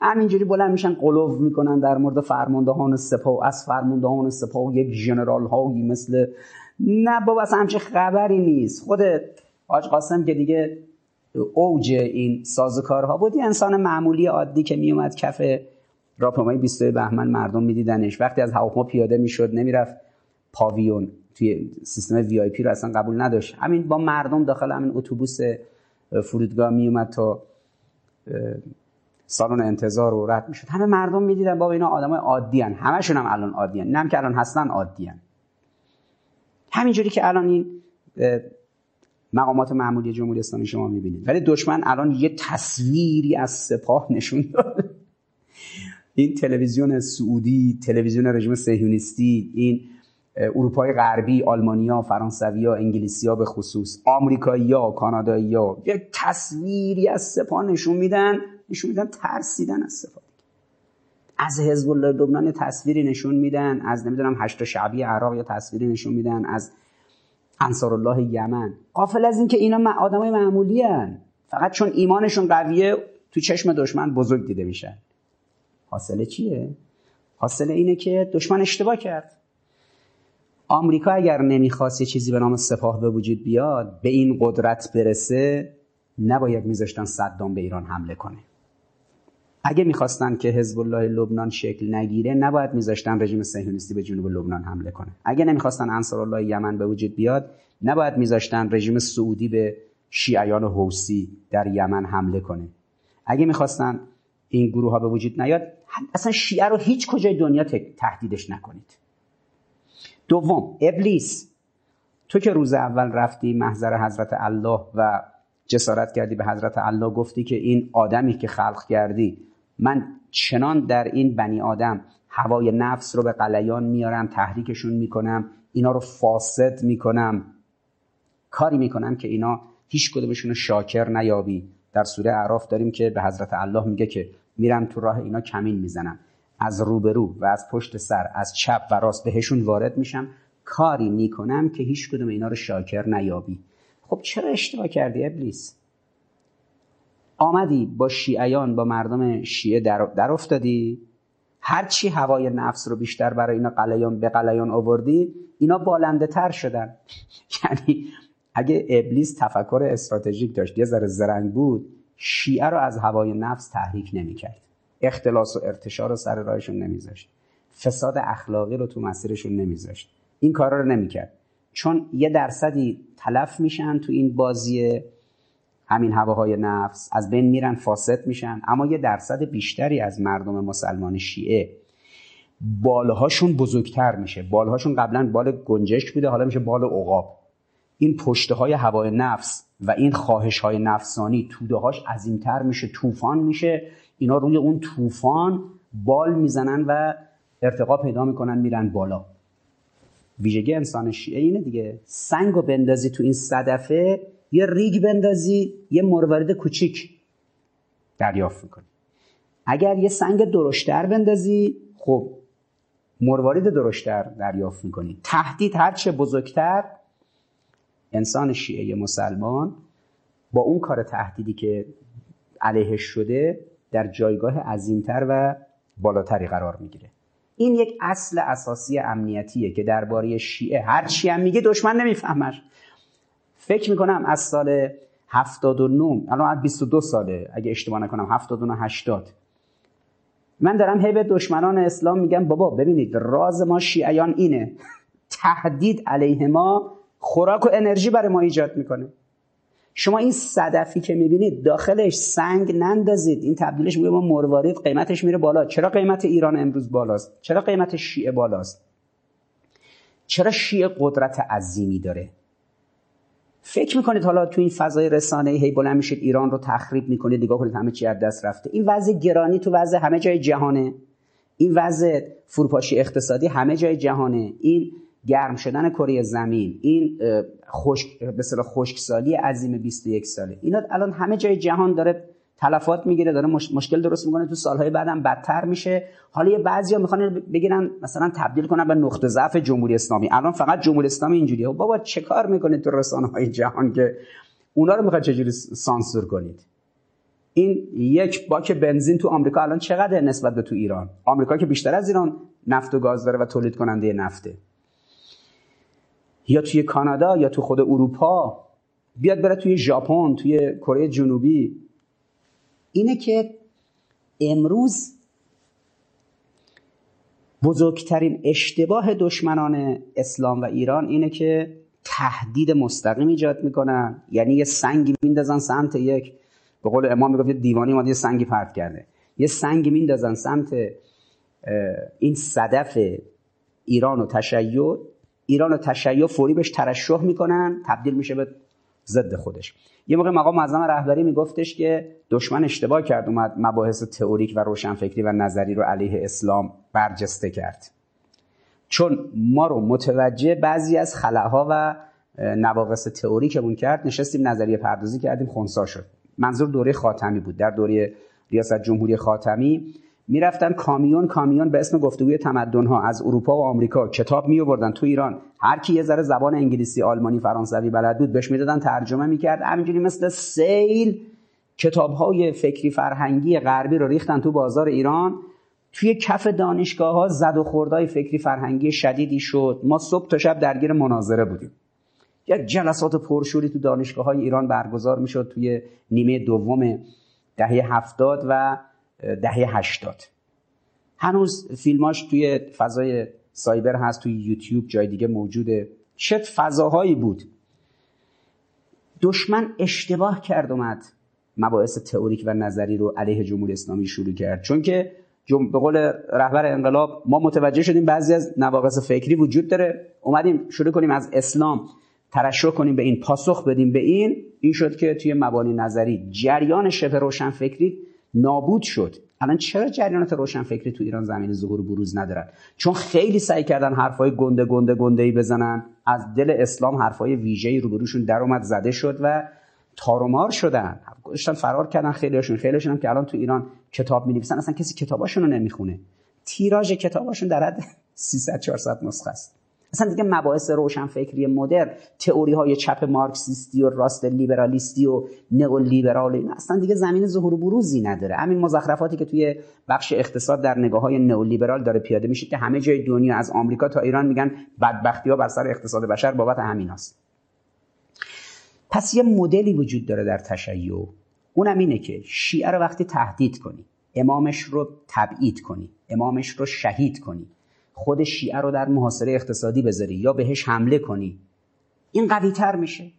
یزید اگر اینقدر عقل داشت که نداشت ابلیس اگر اینقدر عقل داشت نباید میذاشت یزید کربلا به وجود بیاره علیه امام حسین. و یزید و ابلیس با هم. اینقدر باید میفهمیدن که اگر امام حسین رو در کربلا شهید کنن 1400 سال اسلام قوت بیشتری پیدا می‌کنه. مجبور بودید امام حسین رو شهید کنید که اسلام اینقدر قدرت پیدا کنه که خمینی بیاد بگه که محرم و سفر است که اسلام را زنده نگه داشته است. خب با ماه محرم اسلام زنده مونده با ماه سفر زنده مونده. چرا؟ چون توی ماه محرم امام حسین رو شهید کردید شما کفار ابلیسی و یا یزیدی. پس شیعه رو وقتی امامش رو شهید کنی زنده تر میشه. خب بهتره نکنی این کارو دیگه. وقتی شیعه رو امامش رو به زور برمیدارید تحت الحفظ میاری داخل ایران که فکر می‌کنی داری از عراق و عربستان دورش می‌کنی. اما وقتی که این بیاد 1200 سال بعد میشه یک قطب تمدنی جهانی به نام جمهوری اسلامی ایران. در مقابل آمریکا در نسبت در مقابل روسیه در نسبت با چین. یعنی آمریکا الان نمیگه یک قدرت متحدی است به نام چین و روسیه و ایران. یه ناتو می‌ذارم همشو خونسا کنه. میگه یه ناتوی غربی داریم روسیه رو مهار کنه. یه ناتوی شرقی ایجاد می‌کنیم چین رو مهار کنه. یه ناتو عربی ایجاد می‌کنیم ایران رو مهار کنه. این روح کلی این حرکت شیعه است. خب امام هشتم ما امام رضا علیه السلام تحت الحفظ آورده شد ایران. پدر بزرگوارشون امام کاظم علیه السلام رو اینا زندانی کردن. عباسیان امام هفتم رو زندانی کردن که امام ارتباط نداشته باشه با پیروان خودش. اما دیدن نمیشه پسرش هم زندانی کنن. بعد از شهادت امام هفتم امام کاظم علیه السلام امام رضا رو گفتن با یه ترفندی. میاریم تبدیل می‌کنیم به ولیعهد خودمون. یعنی معمون گفت شما بیا بشو ولیعهد من. بشو. خلیفه اینجا. حضرت رو منتقل کرد به اینجا که از عراق و عربستان دور کنن و بتونن مهار کنن. اینجا مثلا دیگه ایشون نتونه تشیع رو بست بده. اما ببینید این تمدن سازی چجوری بود. این 3500 کیلومتری که حضرت رو آوردن به خصوص این بیش از 2000 کیلومتری که در خاک ایران بود حضرت رو از یه جاهایی بردن که به قول خودشون مثلا با بدنی جامعه ارتباط نداشته باشه حضرت. اما خب ایشون رسید به مرو و بعد که به شهادت رسید در جایی به نام توس دفن شد ایشون و مرقد ایشون اونجا شد مشهدالرضا الان یک قطب بزرگ فرهنگی جهان مشهدالرضاست سالی چهل میلیون نفر برای زیارت ایشون میرن. پایتخت معنوی جامعه ایرانیه. اما حرکت ژئوپلیتیک حضرت و ژئو استراتژیک حضرت و geocultural حضرت چی بود؟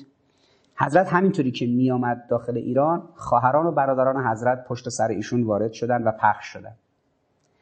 حضرت 39 تا خواهر و برادر داره توی روایت 38 تا توی روایت 39 تا. من اون 37 تاییه رو می‌ذارم مبنا. یک برادر ایشون رفت یمن که بگه برادر ما رو به اجبار بردن ایران. الان مرقدش توی یمنه. این شیعیان تحت تاثیر اونن یک خواهر و برادر ایشون رفتن آفریقا رفتن در مصر به مردم مسلمان اونجا بگن که برادر ما رو به اجبار بردن. برادر ما خاندان عباسی رو تایید نمی‌کنه. الان مرقد متحر اون خواهر امام رضا و اون برادر امام رضا که تو مصرن الان محل زیارت. بقیه خواهران و برادران حضرت سی و چهار نفر آمدن داخل ایران. این مسیری که حضرت طی کرد رفت تا شهر مرو در آسیای میانه این چند هزار کیلومتر اینا جدا شدن. یکی از برادران حضرت در استان فارس مسیرش رو جدا کرد رفت در شهر شیراز الان مرقدش در اونجاست. احمد ابن موسی در شیراز مقدس. این احمد ابن موسی شاه چراغ این برادر امام رضاست دیگه. همطوری که می اومدن به سمت مشهد و رضا می اومدن به سمت مرو به سمت توس خب یه خواهر امام رضا رفت به سمت قوم منطقه شیعه نشین قوم همونجا چند هفته بعد بیماری پیدا کرد از دنیا رفت یک دختر جوان به نام حضرت فاطمه معصومه سلام الله علیها. قوم تعدادی از برادران حضرت رفتن در کاشان. الان مرقدشون در کاشان. بعضیشون رفتن در استان یزد در بافق. مرقدشون اونجاست. رفتن در استان کرمان. در یه جایی مثل بافت و اون شهرهای اونجا مرقدشون هست. تعدادشون رفتن در استانهای جنوبی تر در سمت بندر عباس. یه تعدادی رفتن در استانهای شمالی تر در استان لورستان یه تعدادشون مرقدشون هست. یه سرشون رفتن در استان گیلان. یکی از دختران امام رضا رفت دختران امام کاظم خواهر امام رضا. رفت در گیلان الان در شهر رشت مرقد ایشون هست. مردم رشت میرن اونجا زیارت. دو تا از خواهران امام رضا رفتن برای مسلمین منطقه آذربایجان در باکو. الان در آذربایجان شمالی که اسمش, اسمش گذاشتن کشور آذربایجان این آذربایجان شمالی ما. اونجا دو تا از دختران امام کاظم یعنی دو تا از خواهران امام رضا مرقدشون هست. بیش از 1200 سال مردم میرن زیارت. و حتی در دوره 70 ساله کمونیسم شوروی نتونستن اینها رو محو کنن. در این دوره که دولت الهام علیف با کمک رژیم صهیونیستی سعی کرده تشیع زدایی کنه و اسلام زدایی کنه نتونستن اثر کار این دوتا خواهران امام رضا علیه السلام رو خونسا کنه. حالا همطوری که شما میرید به سمت میاد به سمت تهران. در شمال تهران امامزاده صالح برادر امام رضاست که منطقه تجریش در تهران پایگاه اصلی تشیع امامزاده ساله توسط برادر امام رضا رقم خورده. پایگاه تشیع در تهران 1200 سال پیش. همینجوری شما برید تو شهرهای دیگه. شهرهایی که تو این مسیر هست در خراسان شهرهای گوناگون. خب حضرت هنگامی که از مرو بر برمیگردن به توس و اونجا شهید میشن که میشه مشهد و رضا یه برادرشون مرقدش در مروه مرقد متحرک از برادران امام رضا. الان در همین آسیای میانه در شهر مرو و بلخ. مرو. این سی و چهار تا خواهر و برادر در سراسر فلات ایران پخش شدن در سه هزار کیلومتر در سه هزار کیلومتر.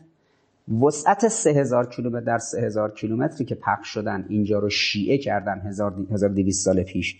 و این تهدیدی که خاندان عباسیان به وجود آوردن خلفای عباسی معمون و دیگران که یه سنگی پرت کردن سمت شیعه و امام شیعه رو سعی کردن جدا کنن تارومار کنن یه کاری کنن این سنگه از این تهدیدی که برای امام رضا و خواهر برادراش به وجود اومد شیعه به این امام رضا به این ترشح کرد. نتیجه شد این که مرواریدی تولید شد به نام جمهوری اسلامی ایران. این مرواریده این سنگی که اینا تهدید ایجاد کردن علیه امام رضا این سنگی که پرتاب شد امام رضا این سنگه رو برداشت آمد داخل ایران و ایران عزیز رو ایران با قدمت بسیار بالا رو ایرانی که هیچ وقت داخلش بت پرستی نبوده ایرانی که همیشه مردمش آماده پیام حق بودن تبدیل شد به یک کشوری که امروز بهش میگیم جمهوری اسلامی ایران. تشیع در ایران که ربطی به انقلاب اسلامی نداره. تشیع در ایران که ربطی به دوره صفویه نداره. حاکمان دوره صفوی 400 سال پیش اون شاه اسماعیل و بعد این شاه عباس و اینا. چون دیدن کشور ایران یک کشور یک دست شیعه و جامعه مجبور شدن خلاصه بیان یه مقدار تشیع رو بپذیرن و همراهی کنن با شیعه. نه ایران تشیع اسلامش مال انقلاب اسلامی 40 سال پیشه. نه مربوط به دوره صفویه 400 سال پیشه مربوط به 1200 سال پیشه. پس همونطوری که اشاره کردم امام رضا علیه السلام رو به اجبار آوردن به ایران حضرت مسیر جنوب غرب به شمال شرق رو طی کرد به صورت اوریب مسیر ایران رو طی کرد تا رسید به خراسان. خواهران و برادرانش پخش شدن در سراسر ایران در شمال و جنوب و مرکز و غرب ایران. تقریبا در همه استانهای ایران امروز تقریبا. حالا ممکنه دو تاش نباشه. در همه استانهای ایران امروز فرزندان امام کاظم یعنی خواهران و برادران امام رضا مرقد دارند همطوری که خود امام رضا بعد از شهادتش در شهر توس اونجا شد مشهد و رضا محل شهادت امام رضا رو کلمه مشهد محل شهادت امام رضا. این مشهد و رضا الان 1200 سال مردم میرن زیارت و یه پایگاهی شد. این 34 تا 33 4 تا خواهر و برادران امام رضا هم اینا هم مرقدشون شد محل زیارت مثل آنچه که در شیراز رخ میده شای چراغ احمد ابن موسی. مثل آنچه که در شمال تهران رخ میده در تجریش احمد در واقع این امامزاده صالح. مثل آنچه که در رشت رخ میده مثل آنچه که در قوم رخ میده برای حضرت فاطمه معصومه سلام الله علیها. این حرکتی که انجام شد اگر این کار امام رضا علیه السلام و این سازوکار در اروپا رخ می‌داد دو سوم اروپا تحت پوشش قرار می گرفت یعنی سه هزار کیلومتر در سه هزار کیلومتر فلات ایران میشه دو سوم اتحادیه اروپا. اتحادیه اروپای امروز سه هزار کیلومتر در سه هزار کیلومتر میشه دو سومش. حدود 8 تا 9 تا کشور مهم اروپایی داخلش جا میشه. انگلیس، آلمان، فرانسه، اتریش، بلژیک، هلند، نمی‌دونم کشورهای این چنینی ایتالیا اینا همه رو جمع کنید داخل فلات ایران امروز جا میشه. ایران انقدر بزرگه. و حرکت ژئوپلیتیک سیاست روی جغرافیا. ژئو استراتژیک استراتژی روی جغرافیا. geocultural فرهنگ روی جغرافیا. این حرکتی که امام رضا تبدیل تهدید به فرصت کرد تبدیل تهدید به موقعیت کرد. وقتی به اجبار آورده شد به اینجا و به شهادت رسید بستر و زمینه ای شد برای حرکت تشیع. ایران و تاریخ ایران رو به دو قسمت تقسیم کرد. قبل از سفر امام رضا از صفر تاریخ ایران تا قبل از سفر امام رضا یه مقطعه. بعد از سفر امام رضا این سفر تمدن ساز 3500 کیلومتری. و این که 34 5 تا خواهر برادر ایشون پخش شدن اینجا نهادینه شدن. از اونجا به بعد تاریخ ایران میشه تاریخ جدید.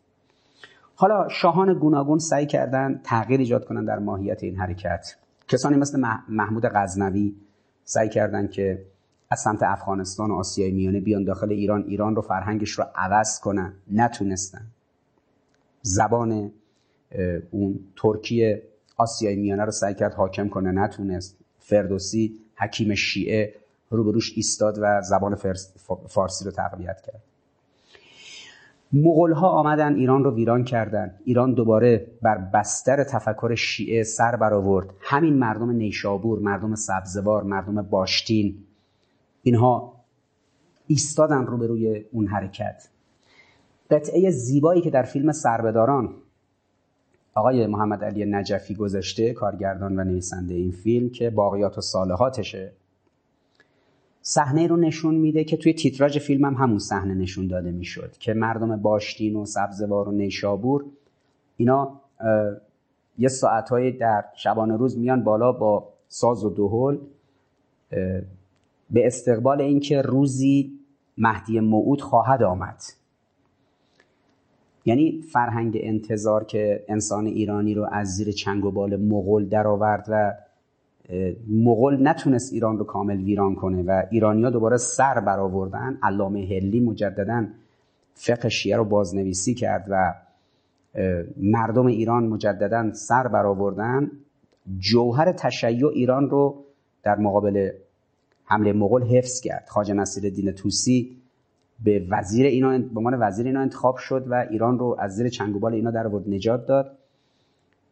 مردم فرهنگشون اینجوری بود. در اون حجومی که انجام شده بود اینا در انتظار ظهور حضرت امیدوارانه زندگی کردند ببینید همیشه مقوله مهدویت و مسئله معودگرایی و مسئله انتظار فرج حضرت در نهزت انتظار امید بخش بوده. افسردگی سیاسی انسان ایرانی رو نابود نکرده.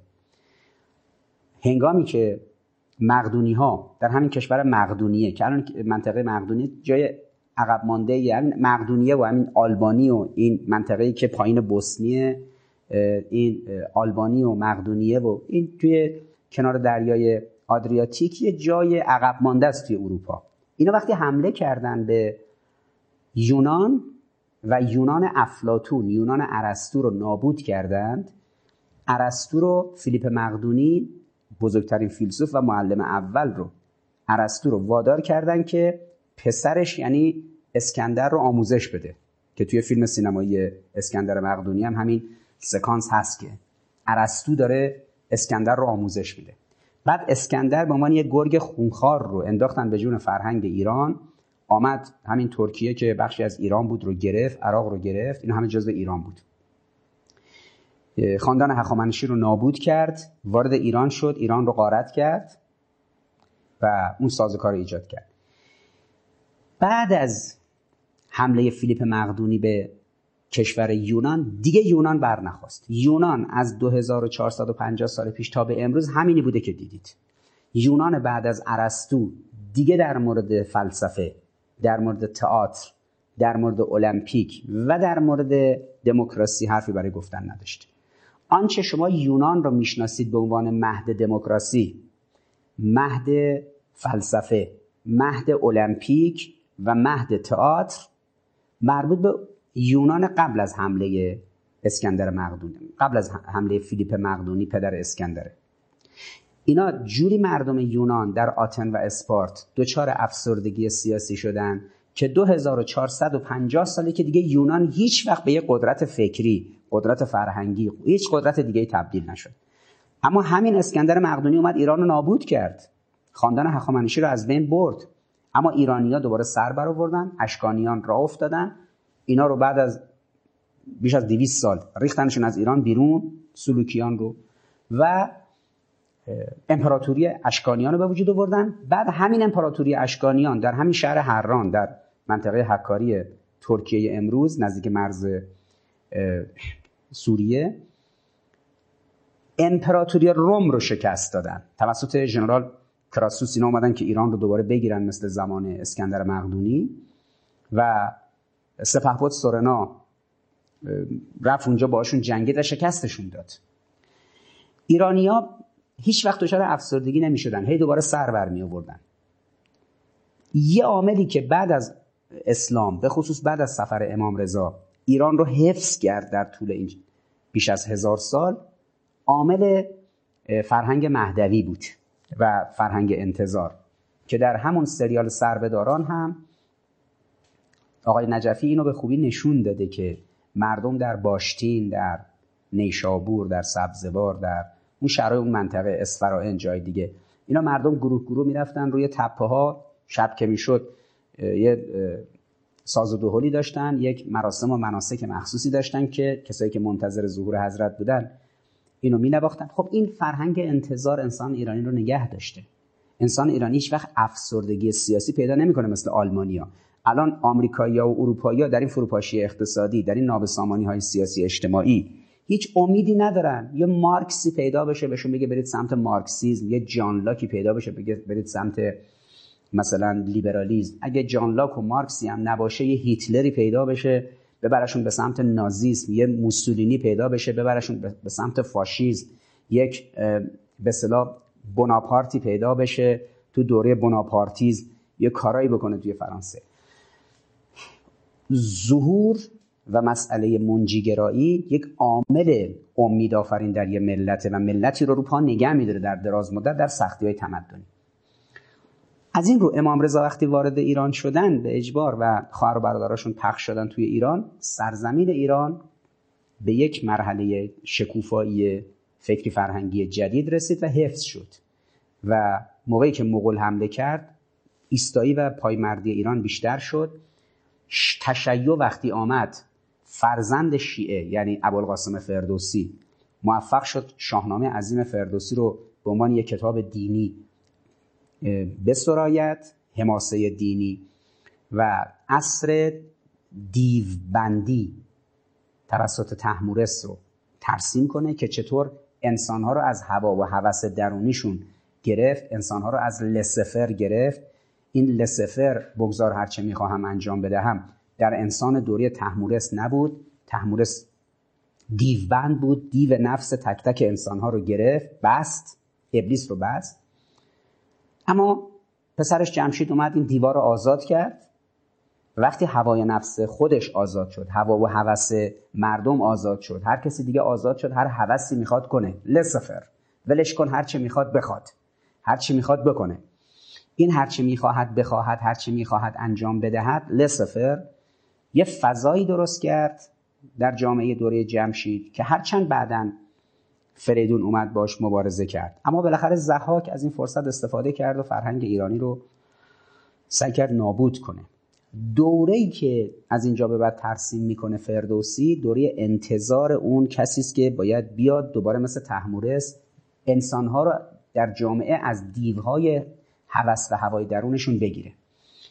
تشیع که وارد ایران شد از سوی فرهنگ تشیع در سراسر ایران توسط فرزندان امام کاظم خواهر برادران امام رضا بست پیدا کرد. از سوی کسانی مثل حکیم فردوسی فرهنگ فارسی ایرانی رو حفظ کردن در تشیع. کسانی مثل عطار نیشابوری روند تطور و سیرورت و شدن رو در منطقه تیر در اون تیر و پرواز و شدن و سیرورت و سیتا مرغ میرن میشن سی مرغ اون حرکت تطور رو در اون هفت شهر عشق به نمایش گذاشت. کسانی مثل سعدی آمدن که قرآن زبر بخواند بر چهارده روایت. یک جور آیات و روایات رو به نظم در آوردن یک کسانی مثل سعدی آمدن حکایاتی رو رقم زدن که فرهنگ ایرانی رو شکل داد. این حرکت عظیمی که صورت گرفت توسط امام رضا و خواهران و برادرانش موجب شد که سفر تمدن ساز ایشون تبدیل تهدید به فرصت بشه تبدیل تهدید به موقعیت بشه و ایران اسلامی و شیعی رو جوری ایجاد کنه که تفکر تشیع جوری به خورد فرهنگ ایران رفته که فرهنگ ایران کاملا شیعی شد و آنچه امروز ضد انقلاب و اپوزیسیون تلاش می‌کنه بگه داریم کاری می‌کنیم اسلام از ایران برچیده بشه. مردم ایران secular بشن اینا رو کنار بذارن.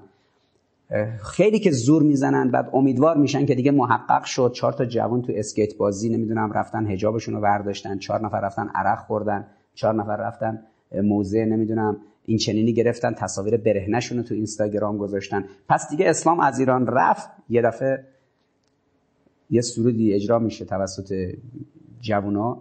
سلام فرمانده.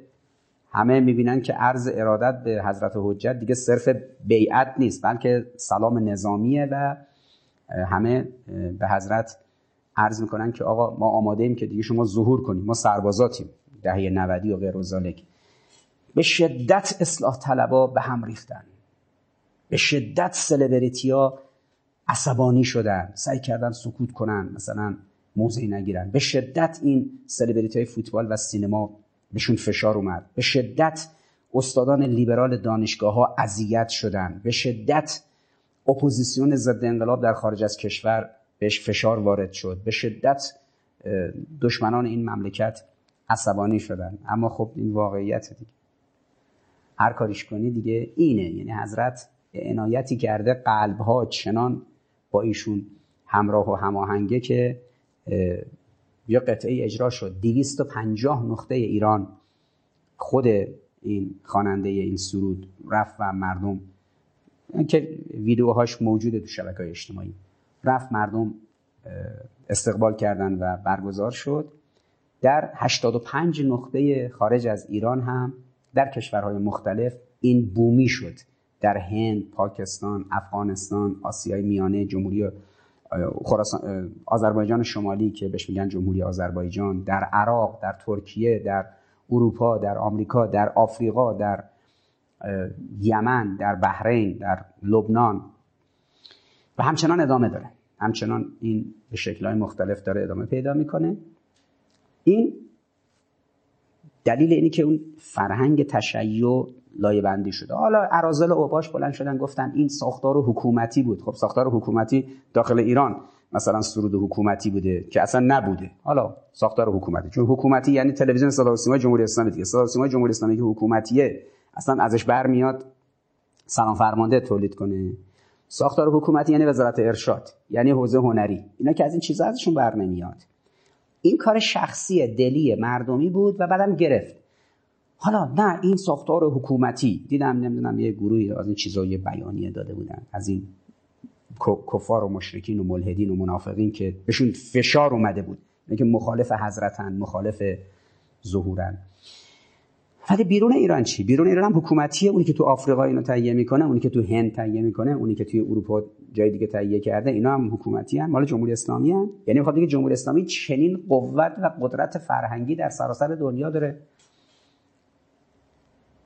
ای وای پولای جمهوری اسلامی رفته خلق شده. چقدر من جو... اصلا کلا جمهوری اسلامی میگه چقدر بودجه داره که شکم 85 میلیون ایرانی رو داره سیر می‌کنه؟ جوری که هیچ کجای دنیا نمی‌تونن اینجوری به مردمشون برسن. نه فروشگاهشون انقدر اندازه ایران کالا داره نه انقدر برق و آب و گاز و انرژی و موارد دیگهشون در اختیار مردم هست. حتی خودمون آمریکایی ها. ولی آمریکا برای زدن انقلاب اسلامی ده تریلیون دلار خرج کرد. هفت تریلیون دلار و هفت خورده تریلیون دلار خرج کرد داخل عراق و سوریه اونجوری که ترامپ اعلام کرد. هفت هزار میلیارد دلار. پارسال هم که فرار کردن از افغانستان بایدن گفت ما اینجا 2400 میلیارد دلار در 20 سال خرج کردیم به نتیجه نرسیدیم. خب همه این دعواها تو افغانستان و عراق و سوریه و دور بر ایران برای مقابله با جمهوری اسلامی دیگه. اینو وقتی در فیلم سینمایی به اصطلاح W در مورد زندگی جورج دبلیو بوش الیور استون ساخت که اینا وقتی حمله کردن عراق و افغانستان رو گرفتن بعد داخل کاخ سفید رو نشون داد تو اتاق بیضی اینا نشستن توی اتاق عملیاتی جای و این دونالد رامسفلد و جورج دبلیو بوش و کاندولیزا رایس و بعد همشون بودن. بعد وقتی تکیه میدن به اون دیوار رو بعد رو پرده نقشه ایران رو نشون میدن بعد میگه که ما ایران یه باطلاقه بعد خشکش کنیم. کل این که ما دو طرف ایران رو عراق و افغانستان رو گرفتیم تو خلیج فارس مستقریم تو شمال ایران داریم مستقر میشیم برای اینکه ایران رو خوش کنیم.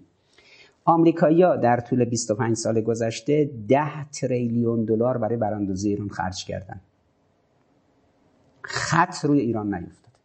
هم ایران رو تحریم کردن که هیچی گیر ایران نیاد. خب ایران تو تحریم رشد کرده اومده بالا.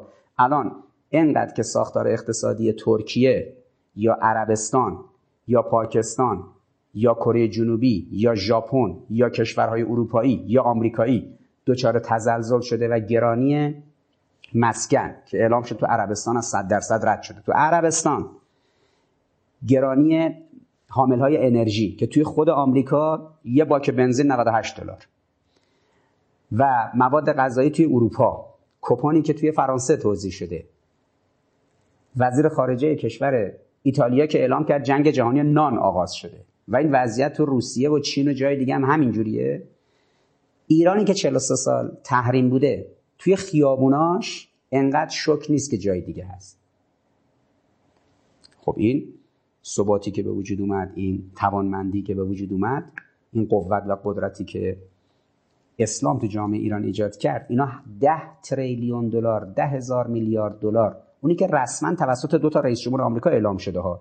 یعنی توسط دونالد رامسفلد و توسط جو بایدن. اعلام شد جمعش میشه 10 تریلیون دلار. حالا اون موقع که این جنگ مرحله اولش بود استگلیس یه کتابی منتشر کرد به نام جنگ 3.5 تریلیون دلاری که اونجا یه کتاب قطوری نوشت استیگلیتز که 3.5 تریلیون دلار جنگ مرحله اول عراق بوده برای زدن ایران. و عددهای دیگه ای که اومده. این 10 تریلیون دلار است که پیرامون ایران خرج شد. پولی که آمریکا به اپوزیسیون ایران داد. اپوزیسیون ایران که صبح تا شب تو تلویزیوناشون میشینن گریه زاری می‌کنن که چرا به ما پول بیشتری ندادید دادید به این و اون. پولی که عربستان داره خرج می‌کنه پولی که رژیم صهیونیستی خرج می‌کنه پولی که امارات خرج می‌کنه پولی که تک تک کشورهای اروپای غربی مثل فرانسه آلمان انگلیس و هلند و بلژیک و سوئد و دیگران خرج می‌کنن علیه انقلاب اسلامی که ما همه رو خبر داریم. اینکه فیلمایی که می‌سازن تلویزیونایی که ایجاد می‌کنن کمک مالی که به این شبکه‌هایی که بتونن علیه ایران اقداماتی انجام بدن. همین بودجه سازمان منافقین که توی آلبانی این همه کاخ و دفتر و دستک می‌سازن. از کجا میاد بودجه سازمان منافقین سازمان منافقین که مایک پنس معاون اول رئیس جمهور سابق آمریکا دونالد ترامپ میره میگه که ما اینا رو می‌خوایم تو ایران حاکم کنیم. پومپئو وزیر امور خارجه دولت قبلی آمریکا یعنی دولت دونالد ترامپ میره اونجا میگه که ما می‌خوایم اینا رو تو ایران حاکم کنیم.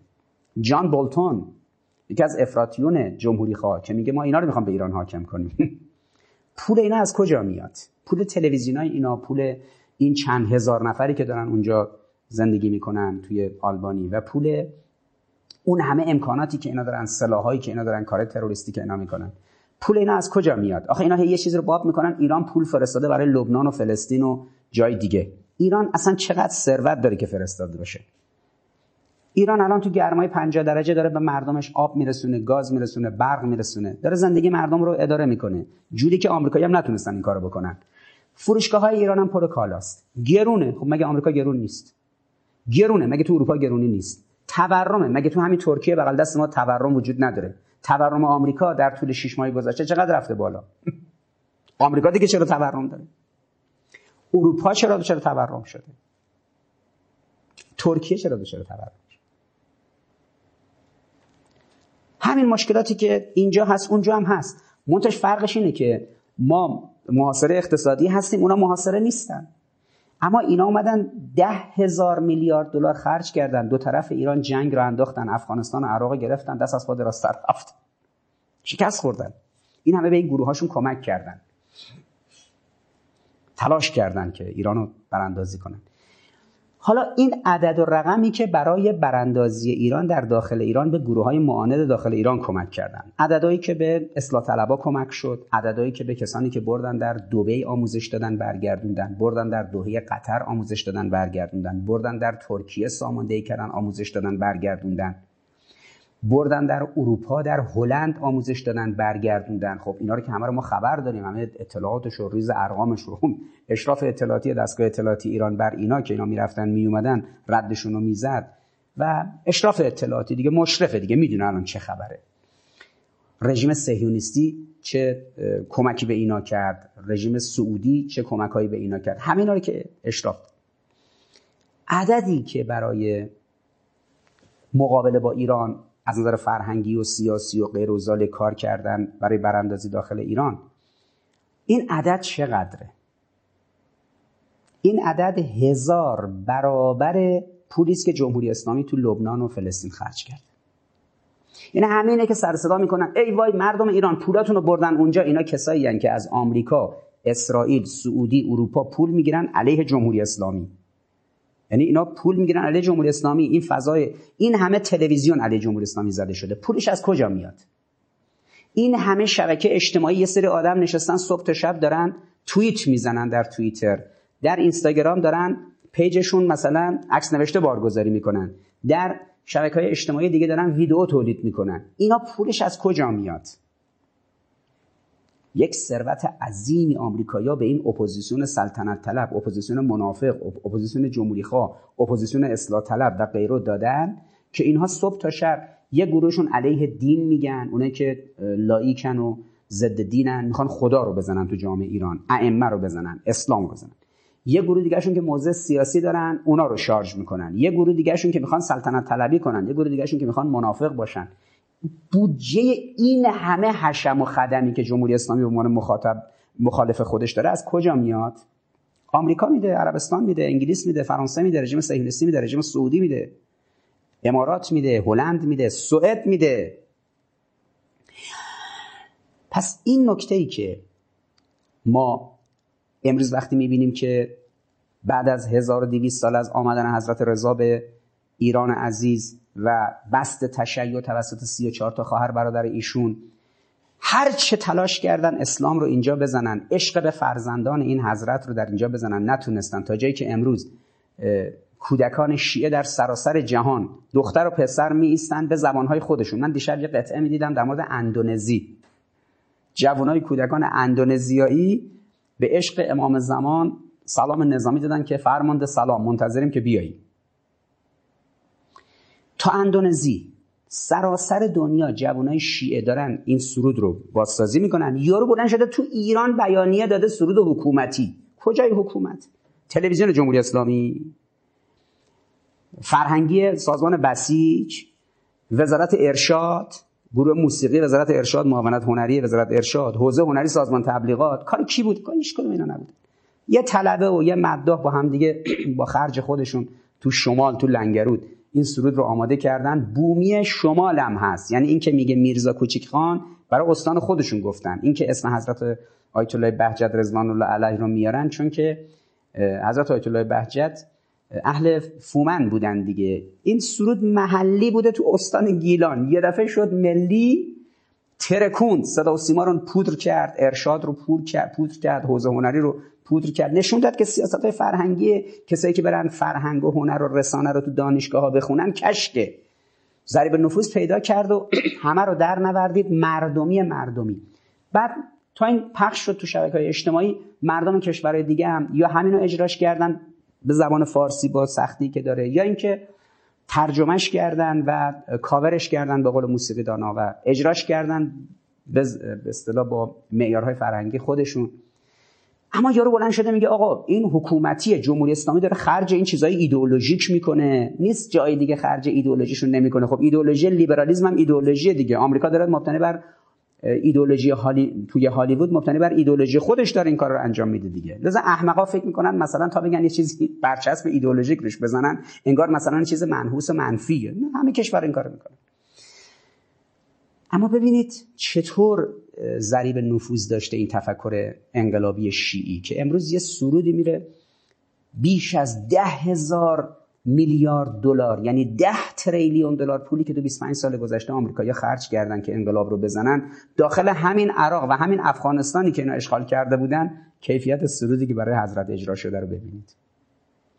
اینا پیام داره دیگه. اینا اثر خون امام رضا علیه السلامه که در خاک ایران ریخته شد و مرقد ایشون محل این زیارت قرار گرفت. خب حضرت هنگامی که از نیشابور عبور می کردند مردم نیشابور مسلمان های شیعه بودن که دیگه اینا نتونستن از یه جای دیگه ببرن که حضرت تو مسیر خودشون مثلا با مردم نیشابور مواجه نشن. مردم نیشابور از روزای قبل منتظر بودن که کاروان برسه. هنگامی که حضرت رسید مردم به استقبال ایشون اومدن علما به استقبال ایشون اومدن. اونجا حضرت از حضرت خواستن که یه چند کلمه سخنرانی کنه ایشون نکاتی رو از اسلام به ایشون بگن به این مردم بگن. حضرت حدیث معروف سلسلات الذهب رو اونجا خوندن تو اون سخنرانیشون که سلسله وار گفتن که این حدیث رو پدرم گفته که از قول پدرش که می‌رسه به پیامبر که بعد حضرت جبرائیل به پیامبر عرض کرده که حضرت الله گفت لا اله الا الله دژ منه. این شعار لا اله الا الله حسنی. حسن یعنی دژ. دژ یک پادگان یک ساخلو یک دژ. دژی وجود داره به نام لا اله الا الله. حسن من خداست. فمن دخل حسنی؟ کسی که بیاد داخل این حسن من داخل این دژی که من ایجاد کردم داخل این برج و بارویی که ایجاد کردم برای امنیت هر کس بیاد داخل این در امنیت. فمن دخل حسنی آمن من عذاب از عذاب الهی مسون میمونه. کسی که بیرون این دژ باشه عذاب شاملش میشه. یه جای جنگی میشه مثلا حیوانای عجیب غریبه حمله می‌کنن نمی‌دونم دشمن حمله می‌کنه. داخل یه دژی همه میرن پناه می‌گیرن دیگه پناهگاه. لا اله الا الله حسنی. لا اله الا الله یه دژه. هر کس بیاد داخل این دژ حفظ شده از عذاب. هر کس نباشه نابود میشه. حضرت هنگام که این سرود این حدیث رو فرمودن بعد ایشون که می‌خوان را بیفتن میفرمان به شرطها و شروطها البته این به شرط و شروطی یکی از شروطش منم.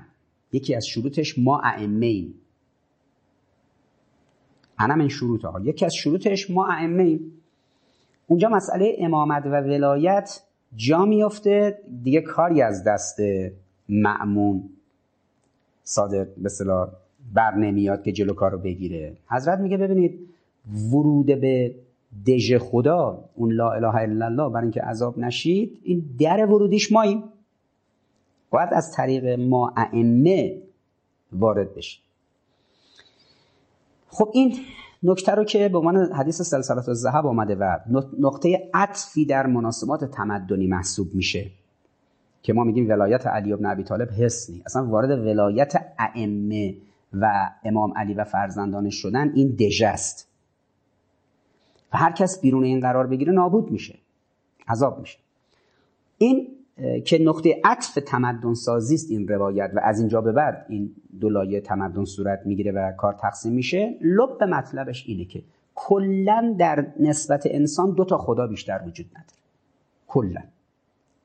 اصلا شما اون بت و سنگ و چوب و اون که خورشید میپرسته و اونی که نمی‌دونم حیوان میپرسته و گاو میپرسته و اینا رو بذارید کنار. کلا در نگاه قرآن دو تا خدا وجود داره. یک خدا الله لا اله الا الله. یک خدا هوس و هوای درون نفس ما انسان هست. الان ما 8 میلیارد جمعیت کره زمینیم نزدیک 8 میلیارد نفر. هر یک نفر ما یک خدا در درون خودش داره. این لا اله یعنی چی؟ این لا اله الا الله. الان 8 میلیون 8 میلیارد نفر جمعیت رو کره زمین هست 8 میلیون اله. هر کس در درونش یه قدرت و هوسی داره هوایی داره هوای نفسی داره. او بهش میگه چه کار بکنه؟ که بهش میگیم دلم می‌خواد. این دلم می‌خواد می‌خوام این کارو بکنم. این چیزی که موجب اراده ما میشه ما به حرکت در میایم. دستمون میاد بالا حرفی می‌زنیم چشممون یه جای رو می‌بینه گوشمون یه جای رو میشنوه. حرفی سخنی به زبانمون جاری میشه. میل به چیزی داریم. از چیزی بدمون میاد از چیزی خوشمون میاد. از کسی بدمون میاد. نفرت داریم. از کسی خوشمون میاد. آنچه موجب حرکت ما میشه ما رو به حرکت در میاره یک قدرتی در درون ماست به نام هوا و هوس ما. کسی که تابع این هوا و هوسش باشه خداش اون هوا و هوسشه. لذا خدا به پیامبر اسلام در قرآن فرموده ببین پیامبر دیدی اینایی که خدای خودشونو گرفتن هوس خودشون؟ ارائیت من اتخذ الهه هوا؟ من اتخذ یعنی اخذ کردن یعنی گرفتن. الهه یعنی اله خودشون. خدای خودشون رو هوای خودشون. اینا رو رؤیت کردی دیدی؟ اینه که تو آمریکا و اروپا هم جنس بازی رو به هر شکل گسترش میدن. صنعت پرن رو گسترش میدن. ربایی تو بانک رو گسترش میدن. فسق و فجور رو گسترش میدن. زور میگن. میان تو پای میز مذاکرات برجام. اینا از برجام خارج شدن برجام رو پاره کردن. اینا به تعهداتشون عمل نکردن. حالا اومدن میگن که نه شما بیاید به برجام برگردید.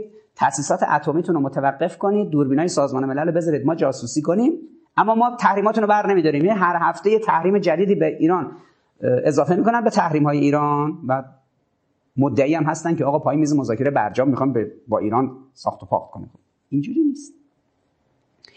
میگه پیامبر اینا رو دیدی؟ اینایی که تو اروپا و آمریکا این کارا رو می‌کنن اینایی که لیبرالن داخل ایران اینا رو دیدی؟ ارایت من اتخذ الهه هوا؟ چهار هزار سال پیش گروهی بودن هم جنس بازی رو رواج می‌دادن تو هم کشور اردن نابود شدن. دوباره الان آمریکا اومده شده سردمدار و پرچمدار LGBT یه سری پرچم رنگین کمانی ایجاد کرده. تو تلاویو رژیم موقت صهیونیستی اینا بلند میشن راهپیمایی را میندازن توی اروپا را میندازن توی آمریکا را میندازن. هر کی هم مخالفت کنه بهش میگن تو با حقوق بشر مخالفی. پیامبر اینا رو دیدی؟ اینه که هوس خودشون گرفتن خدای خودشون. اینا رو دیدی؟ اف انت تکون علیه وکیلا. تو بر اینا وکیل نیستی یا پیامبر. اینا ولایت من خدا رو نپذیرفتن. ولایت الله رو. ولایت هوسشون رو پذیرفتن. الله ولی الذین آمنوا یخرجهم من الظلمات الی النور. وقتی الله ولی کسی باشه خارجش می‌کنه از ظلمت های هوس و هوا میبرش به سمت نور. اما در قرآن برعکسش هم میفرماد. میفرماد والذین کفرو اونایی که کفر میورزن خود را قبول ندارن. والذین کفرو یه دونه ولی ندارن. تعداد ولیاشون زیاده ولایتشون زیاده. اولیاءهم الطاغوت. یعنی دو تا ولایت سه تا ولایت ده تا ولایت ولایت ماشینشون ولایت موبایلشون ولایت هوا و هوسشون ولایت مدرک تحصیلیشون ولایت ولایت بیزینس و تجارتشون ولایت فرزند و زنشون. والذین کفروا اولیاءهم الطاغوت. اونا ولیهاش هر کدومش یه طاغوته که اینو به طغیان کشونده. اولیاءهم الطاغوت یخرجونهم من النور الی الظلمات. برعکس اینا رو از نور خارج می‌کنن می‌برن به ظلمت نفسانیاتشون. پیامبر اینا ولایت منو نپذیرفتن. ولایت هوس و هوای خودشون رو پذیرفتن. تو بر اینا وکیل نیستی. کسی که من خدا بر او ولی نباشم تو بر اونا وکیل نیستی. ارعیت من اتخذ الهه هوا؟ دیدی که خدای خودشونو می‌گیرن؟ هوا و هوسشون؟ اف انت تکون علیه وکیلا. تو که وکیل اینا نیستی پیامبر. چون ولیشون من نیستم. ولیشون کسی دیگه است. ولیشون هوا و هوس خودشونه. حالا تو حساب می‌کنی هی که بری بهشون بگی اینا میشنون؟ یسمعون. یا تعقل می‌کنن رو حرف تو؟ یا عقلون نه پیامبر. اینا کل انعام اینا مثل چارپا میمونن. مثل خوک میمونن. بل هم ازل سبیل. بلکه در گمراهی بیشتری هم. این که بلند شده نهزت به اصطلاح جنبش همجنس بازی رو انداخته جنبش زنا رو انداخته سایت پرن رو انداخته نظام مالی ربوی رو انداخته. اینا کل انعام بل هم ازل. سلبریتی بازی می‌کنن کسافت کاری می‌کنن تو شبکه های اجتماعی. ناهنجاری های اخلاقی و چه و چه به وجود میارن. اینا که انسان نیستن. اینا مثل حیوانن. کل انعام انعام یعنی چارپا چارپا مثل خوک مثل حیوان اینجوری.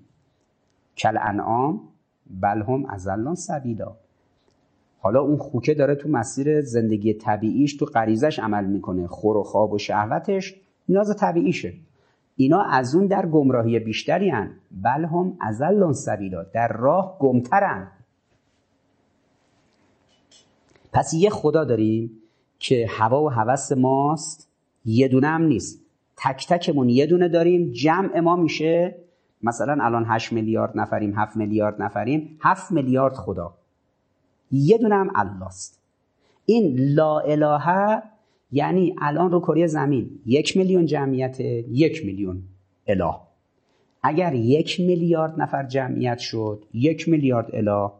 این لحظه که من خدمت شما هستم نزدیک 8 میلیارد شدیم جمعیتمون رو کره زمین. هر کدوممون بالقوه یه دونه خدا در درون ماست که به ما دستور میده ما چه کار کنیم. ما رو به حرکت در میاره. میگیم دلم می‌خواد. اون دلی که می‌خواد چیه؟ اون هوا و هوس ماست دیگه. الان ما نزدیک 8 میلیارد نفریم. 8 میلیارد اله. حالا لا اله یعنی هیچ کدوم این 8 میلیارد آنچه خواهش می‌کنن طلب می‌کنن اولویت نباشه. چی اولویت باشه؟ اونی که خدا خواسته. لا اله الا الله. هنگامی که ما این فهمیدیم اینو فهمیدیم یه جایی یه دژی هست. این که هوا و هوس خودمون رو بذاریم کنار. هوا و هوس دیگران هم بذاریم کنار. از هوس خودمون که تبعیت نکنیم از هوس دیگران هم تبعیت نکنیم. خدا به پیامبر تو قرآن میگه که از هوا و هوس مردم تبعیت نکن. الان کسی می‌خواد رأی بیاره. توی اروپا و آمریکا. این میگه من سخت جنین رو آزاد می‌کنم. این میگه من جلوشو می‌گیرم. اون میگه نمی‌دونم هم ازدواج همجنس بازار رو آزاد می‌کنم. اون میگه من جلوشو می‌گیرم. اینجوری رأی میارن. یعنی روی هوای نفس و هوس مردم رأی میارن. بهش میگن پورنوکراسی. این دیگه دموکراسی نیست. حاکمیت مردم بر مردم نیست. حاکمیت های مردم بر مردمه. لحظه ای که حاکمیت های مردم بر مردم شروع شد اینجا دیگه با دموکراسی روبرو نیستیم با پورنوکراسی روبرو هستیم. یعنی نفسانیات سالاری یعنی این هوا و هوس ها سالاری. هر کس بره به مردم هوس پرست بگه که من هوس شما هر چی بود رو محقق می‌کنم خواستای هوس شما رو. لسفر هر چی می‌خوای فکر کن. لسفر هر چی می‌خوای خواهش کن. لسفر هر کاری می‌خوای انجام بده. لسفر. ولش کن. بذار هر کاری می‌خواد انجام بده. بذار هر هر چی می‌خواد فکر کنه. بذار هر چی رو می‌خواد بخواد و بهش برسه. لسفر میشه لیبرالیسم. در یک محیط لیبرالی حاکمیت از آن اقلانیت جمعی نیست. حاکمیت از آن هواهای نفس جمعیه. لذا همجنس بازی رواج زنازادگی رواج رباخاری رواج. هر کسافتکاری درشون می‌خواد می‌کنن عادیه. هر کی حرف از دین بزنه قرآنشو میسوزونن با حجابش مبارزه می‌کنن اونا رو تروریست می‌دونن. میریزن تو دنیا بمب اتم استفاده می‌کنن می‌زنن تو سر دیگران تو هیروشیما و ناکازاکی بعد به بقیه میگن شما بمب اتم نداشته باشید. هر کاری دلشون می‌خواد می‌کنن. اینا الهشون الله نیست هوس خودشون. همیشه تمدن ها به این نقطه که رسیدن نابود شدن. مطالعات تمدن شناسا مثل اشپنگلر توینبی ویلدورانت و سایر تمدن شناسا. یا ابن خلدون در جهان اسلام یا اونایی که نام بردم در تمدن غرب. تمدن شناسا همیشه یک سخن مشخص دارن. تمدن وقتی به اوج خودش می‌رسه رفاه طلبی زیاد میشه خواهش ها و حوث ها زیاد میشه. حالا مشخصا تمدن شناسا از یک کلمه استفاده می‌کنن به نام زنا. یعنی در نگاه ویلدورانت در نگاه اشپنگلر در نگاه توینبی میگن وقتی که رفاه مالی زیاد میشه و روابط غیر اخلاقی جنسی مثل زنا زیاد میشه لوات زیاد میشه همجنس بازی زیاد میشه مردم به شهوت پرستی میفتن مردم به رفاه طلبی عجیب و غریبی میفتن در این مرحله تمدن سقوط می‌کنه. مطالعه تمدن‌های گوناگونی که برآمدن و سقوط کردن نابود شدن وقتی مطالعهش انجام شده به این قدر مشترک رسیدن. این دیگه حرف مسلمان نیست حرف تمدن شناسای غربیه. شاخصش تمدن امپراتوری روم. امپراتوری روم هنگامی که فروپاشید در اثر همین بود. الان هم چرا تمدن غرب داره فروپاشی میشه؟ داره دچار فروپاشی و ازمهلال میشه؟ چرا کلپس چرا داره میپاشه. هی مدام این کلمه کلپس رو می‌نویسن که آقا داره میپاشه. چرا؟ ازمهلال امروز تمدن غرب در اروپا و آمریکا و جهان بابت اینه که فساد اخلاقی رو داره با وقاحت تمام تحمیل می‌کنه. یعنی به زور به دنیا میگه باید بیهجاب باشید. به زور به دنیا میگه باید کسافتکاری کنید. به زور به دنیا میگه باید روابط زن و مرد آزاد باشه روابط پسر و دختر آزاد باشه. میگه باید هیچ قیود اخلاقی نباشه باید هم جنس بازی باشه نمی‌دونم کلمه هم براش درست کردن نمی‌دونم ترانسکشوال نمی‌دونم هوموسکشوال. با اشیا ازدواج می‌کنن میرن توی مثلا این Second Life ی که ایجاد کردن توی مثلا زندگی دوم در فضای سایبر. صنعت پورنو اشاعه دادن گسترش دادن فساد اخلاقی فساد روحی روانی مشروبات الکلی. هنگامی که تمدن در این قضایا به اوج رسید و ابر انسان ابر انسان هاشون انسان های فاسدی بودن. سلبریتی آدم های فاسدی هن دیگه. بالاخره دیگه تو سینما قولی به نام جانی دپ قولی به نام آمبر هرد و توی صنعت و تکنولوژی قولی و سلبریتی به نام ایلان ماسک.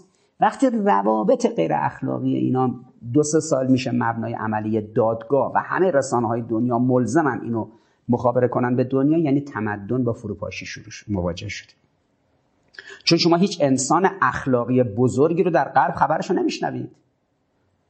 در ایرانی که شما میشنوید کسی به نام آیت الله بهجت بوده. در ایرانی که میشنوید یه عالم بزرگی به نام آیت الله بهاءالدینی بوده مردم قبولش داشتن. در ایرانی که میشنوید کسی میشه محسن حججی. در ایرانی که میشنوید کسی میشه عباس دانشگر.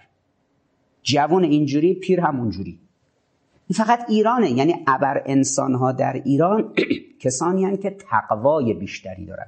تقوا یعنی خودشون از چشم خدا می‌دیدن. اما در غرب کسی چون خدا رو قبول نداره خودش از چشم خدا نمی‌بینه. چشم خودش از چشم هوس و هوای خودش می‌بینه. لذا تمدن ها هرگاه به اینجا رسیدن نابود شدن. این تاریخ تمدن ویلدورانت اون شیش جلد اون کتاب شپنگلر اون کتاب توینبی این هم نگاه های امثال ابن خلدون تمدن شناسای مسلمان. این هم نگاه قرآن. لذا پیامبر دو تا خدا وجود داره. یه الله یه هوا و هوس درون هر انسانی. کسی که هوا و هوس خودش رو میپرسته پیامبر تو بر او وکیل نیستی. انت تکون علیه وکیلا. اما اگر کسی هوس خودش رو گذاشت زیر پاش این هواهای خودش رو گذاشت زیر پا روی اینا بال زد بال زد بال زد رفت بالا. هر بخشی از هوا و هوس به این پمپ شد مثل یک به صلاح ملخ بزرگ یک پروانه بزرگی که یه باد عظیمی رو میفرسته به صورت مصنوعی یه هوسی فرستاده شد. انسان روی اون یه بال بزنه. هوس بعدی دوباره پمپ شد. باز دوباره روی اون بال بزنه. متعالی میشه میره بالا. اگر کسی این هوا و هوس کنار گذاشت اومد الله رو پذیرفت وارد یه دژی شده که از عذاب و از فروپاشی و از ازمهلال نجات پیدا کرده. لا اله الا الله حسنی. فمن دخل حسنی آمن من عذابی لا اله الا الله حسن دژه که الله هست و هیچ اله دیگه ای نیست. اگر کسی آمد در این دژ آمن من عذاب. از عذاب در امنیت. به شرطها و شروطها. این مشروط به یک شروطیه. انا من شروطها. شرطش من موسی رضا هستم. شرطش فرزندان علی ابن ابی طالب شرطش امام مهدی عجل الله تعالی فرجه شریفی که کودکان امروز سلام نظامی میدن که سلام فرمانده. ظهور بفرما ما در محضرت هستیم. این مقطع مهم تاریخی در شهر نیشابور رخ میده. یعنی مردمی که لایق بودن این رو بشنون چون اون موقع که رسانه ها که نبودن روزنامه که نبوده تلویزیون که نبوده شبکه اجتماعی که نبوده اون روز روایت و نقل حدیث بوده. باید یک امامی در یک جایی یک روایتی رو می‌گفته که افراد بیشتری بشنوند اینا سینه به سینه نقل کنند. در اون محفل جمعیت معلوم نیست. مثلا 20 هزار نفر بوده ده هزار نفر بوده سی هزار نفر بوده. عددا در روایت های گوناگون متفاوته. اما حجم زیادی از علما فرهیختگان انسانهای شیفته اسلام و حقیقت و مردم عادی حضور داشتن. همه تایید کردن که حضرت حدیث سلسلت الذهب رو اونجا فرمود و تکلیف روشن شد که این حاکمان عباسیان هوا و هوسشون رو می‌گیرن خدای خودشون و کسانی که اینا رو پیروی می‌کنن اینها ولایت ندارن چون ولایت الله رو نمیپذیرن رسول الله هم وکالت اینا رو نداره. وکیل اینا نیست. و کسی نجات پیدا می‌کنه که ولایت الله رو پذیرفته. کسی وکالت رسول الله رو داره که ولایت الله رو پذیرفته باشه. این شد. خب مردم شریف نیشابور اونجا حاضر بودن. روایت سلسلت و زهب رو منتقل کردن به جاهای دیگه. حضرت از اونجا رفتن به قدمگاه. البته حضرت چند روز در نیشابور میمونن و بعد از نیشابور و دیدارهای گوناگون با مردم و تعاملاتی که بوده با مردم شریف نیشابور لحظه تاریخ سازی رو برای ایران رقم می‌زنن در و برای اسلام در شهر نیشابور. بعد میرن در جایی به نام قدمگاه که اصلا به قدمگاه حضرت معروفه. مردم شریف اونجا و بعد همینجوری تیکه تیکه میرن تا می‌رسن به مرو. و بعدم که نمیپذیره اون ساختاری که معمون مد نظرش بود رو. و حضرت منتقل میشن به توس و اونجا به شهادت می‌رسن و الان 1200 سالی که حدود 1200 سالی که مشهد و رضا محل زیارت میلیون ها انسانی که فقط در سالهای جاری میانگین سالی 40 میلیون نفر برای زیارت حضرت به شهر مشهد. مشرف میشن که البته کفار امسال در جشنواره کن یه مثلث تعریف کردن. مثلث فیلمی که از ایران برده شده بود مثلث فیلمی که از آمریکا آورده شده بود و مثلث فیلمی که چهار کشور اروپایی از اون بودجه که گفتم می‌ذارن برای زدن جمهوری اسلامی مثل آلمان مثل کشورهای دیگه و خود فرانسه پولی گذاشتن یه فیلمی ساختن توهین کردن به امام رضا علیه السلام به مشهد رضا به اسلام عزیز. این مثلثی که فیلم تاپگان آمریکایی فیلم ضد ایرانی نمی‌دونم برادران یه دختری که نمی‌دونم برادران بی غیرت یه دختری نمی‌دونم چی لیلا. و فیلم انکبوت. این ستا فیلم رو جشنواره کن امروز امسال شمشیر رو از رو بست و بودجه های کلانی که در ایران ستیزی صرف میشه در این جشنواره های سینمایی در اروپا در جشنواره برلین در جشنواره ونیز در جشنواره لندن در جشنواره مادرید و به خصوص در جشنواره کن در فرانسه این سینمای فاسد غربی که بودجه کلانی مصرف می‌کنن برای زدن ایران و تشیع و انقلاب اسلامی. خب امسال سه تا فیلم رو آوردن اونجا از ایران و اروپا و آمریکا. و اونجا به حضرت رضا توهین کردن به امام رضا توهین کردن به اسلام توهین کردن به مشهد و رضا توهین کردن که جواب سختی از مردم ایران گرفتن. و انزجار مردم ایران رو شامل شد. نتیجهش این شد که خب طبعا فرانسه روز به روز با این کارهایی که می‌کنه بیشتر نزد مردم ایران منفور میشه و مردم ایران در واقع حسابشون رو از انحرا جامعه منحرف و فاسد فرانسوی و کفار فرانسوی و سینماگران کافری که اونجا آمدن به حضرت توهین کردن جدا کرده. حالا اونجا یه فیلم ساخته بودن اومدن حمله کردن به ایران اون فیلم آمریکایی تاپگان اینا. که حالا اونم سر جای خودش.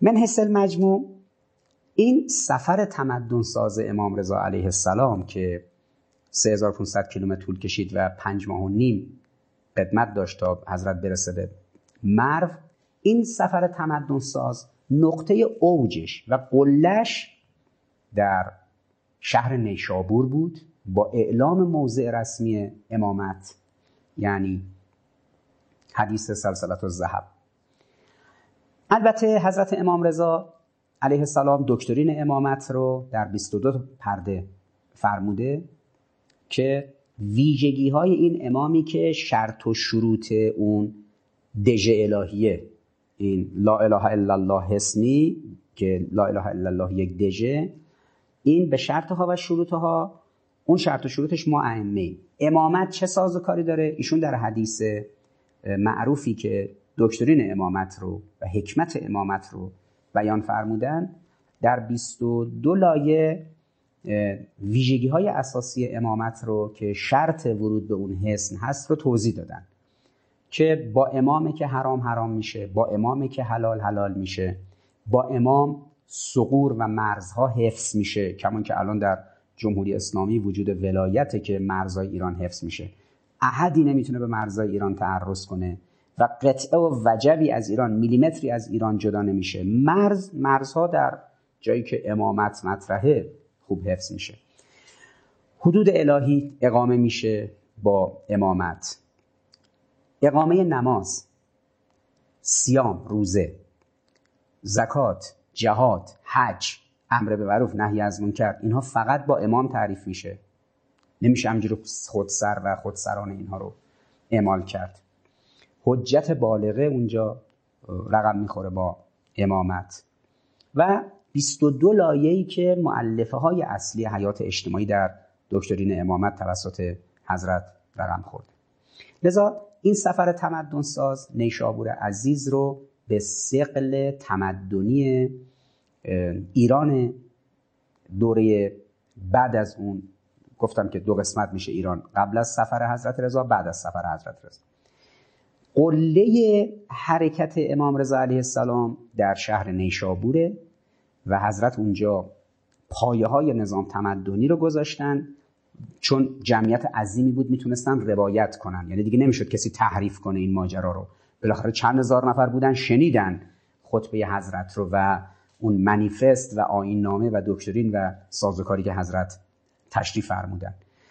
این دوره جدید با نیشابور شروع میشه. خب طبعا ما امروز که امروزی که پشت سر گذاشتیم روز ملی نیشابور بود و متاسفانه انکاس زیادی در رسانه ها نداشته متاسفانه جوانای ما خبر ندارن. اینکه دوستان اندیشکده رشد نیشابور خواستن که من این یکی دو ساعت خدمت شما باشم و نکاتی سربسته و کلی رو عرض کنم برای اینکه فتح بابی باشه برای تبیین این جایگاه ویژه شهر نیشابور در فرهنگ ایران امروز در فرهنگ اسلام در فرهنگ تشیع و نقش تمدنی نیشابور در اون سفر تمدنساز حضرت خودشون نشون بده. ما اتفاقات تمدنساز الان زیاد داریم که همین ماجرای راهپیمایی اربعین. خب می‌دونید این راهپیمایی اربعینی که الان انجام میشه هر سال میلیون ها نفر شرکت می‌کنن. این اسمش راهپیمایی تمدنساز اربعینه.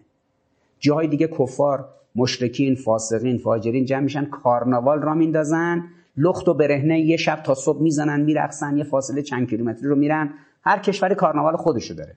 اما یک جا روی کره زمین هست که توده های میلیونی حرکت می‌کنن اما برای معنویت. اونم مسئله مسیر کربلاست و راهپیمایی اربعین. اینجور تحرکات تمدن ساز معنوی الا ماشاءالله در نگاه انسان ایرانی و اسلامی وجود داره. حالا یکیش هم همین سفره. اینه که من به نظرم می‌رسه ما باید از مرحله که حضرت وارد ایران شدن از منطقه شلمچه نزدیک خرمشهر آبادان ما یک تورهایی برگزار کنیم و این فاصله که حضرت طی کردن از جنوب خوزستان و اروند آمدن رفتن تا شهر مرو این مسیر رو در پدیده‌ای که بهش میگن موزه های محیطی. اجرا کنیم و این سنت رو احیا کنیم. موزه ها به دو دسته تقسیم میشن. یه موزه ای هست که سری مجسمه و یه سری اشیاء عتیقه و سکه و لباس و علائم و نشان و سلاح و شمشیر و اینا رو بردن داخلش گذاشتن. شما یه بلیتی می‌خرید میرید داخل موزه اینا رو می‌بینید. اون کسی که مدیر موزه است به شما توضیح میده که اینا چیست. موزه متروپولیتن موزه لوور موزه آرمیتاژ موزه‌ای که تو سراسر دنیا وجود داره. داخل ایران هم این نمونه‌ایشون هست. نوع دیگه از موزه ها در جهان مناطقی است که وقایع تاریخی در اونها اتفاق افتاده و منشأ تحولات تاریخی بوده. مردم میرن اون مناطق رو بازدید می‌کنن. ما یک موزه محیطی شاخص داریم به نام منطقه دفاع مقدس که تحت عنوان راهیان نور. هر سال از شهرستان های مختلف و استان های مختلف یک گروهی رو چند صد هزار نفر تا یک میلیون نفر دو میلیون نفر رو می‌برن هنگام اواخر اسفند و اوایل فروردین هر سال می‌برن در خوزستان یا در استان کرمانشاه استان ایلام استان کردستان و استان آذربایجان غربی بازدید مناطق جنگی. اونجا رو بازدید کردن به اینا میگن موزه های محیطی. ما یک موزه محیطی داریم که زیاد حالا بهش توجه نشده. مسیر حرکت تمدنساز یعنی سفر تمدنساز امام رضا علیه السلام. در این 3500 کیلومتر که یه بخشش تو عراق یه بخشش در کشور سعودیه کشور حجاز. این بخشی که در ایرانه یعنی لحظه که حضرت وارد خاک ایران میشن. این امکان وجود داره که این منطقه رو تبدیل به یک موزه محیطی کنیم. از خود مرز شلمچه که ایشون وارد میشه مسیری که در خوزستان طی کردن در استان کوکیلو بویرمت طی کردن در استان فارس در استان اصفهان یزد در استان خراسان.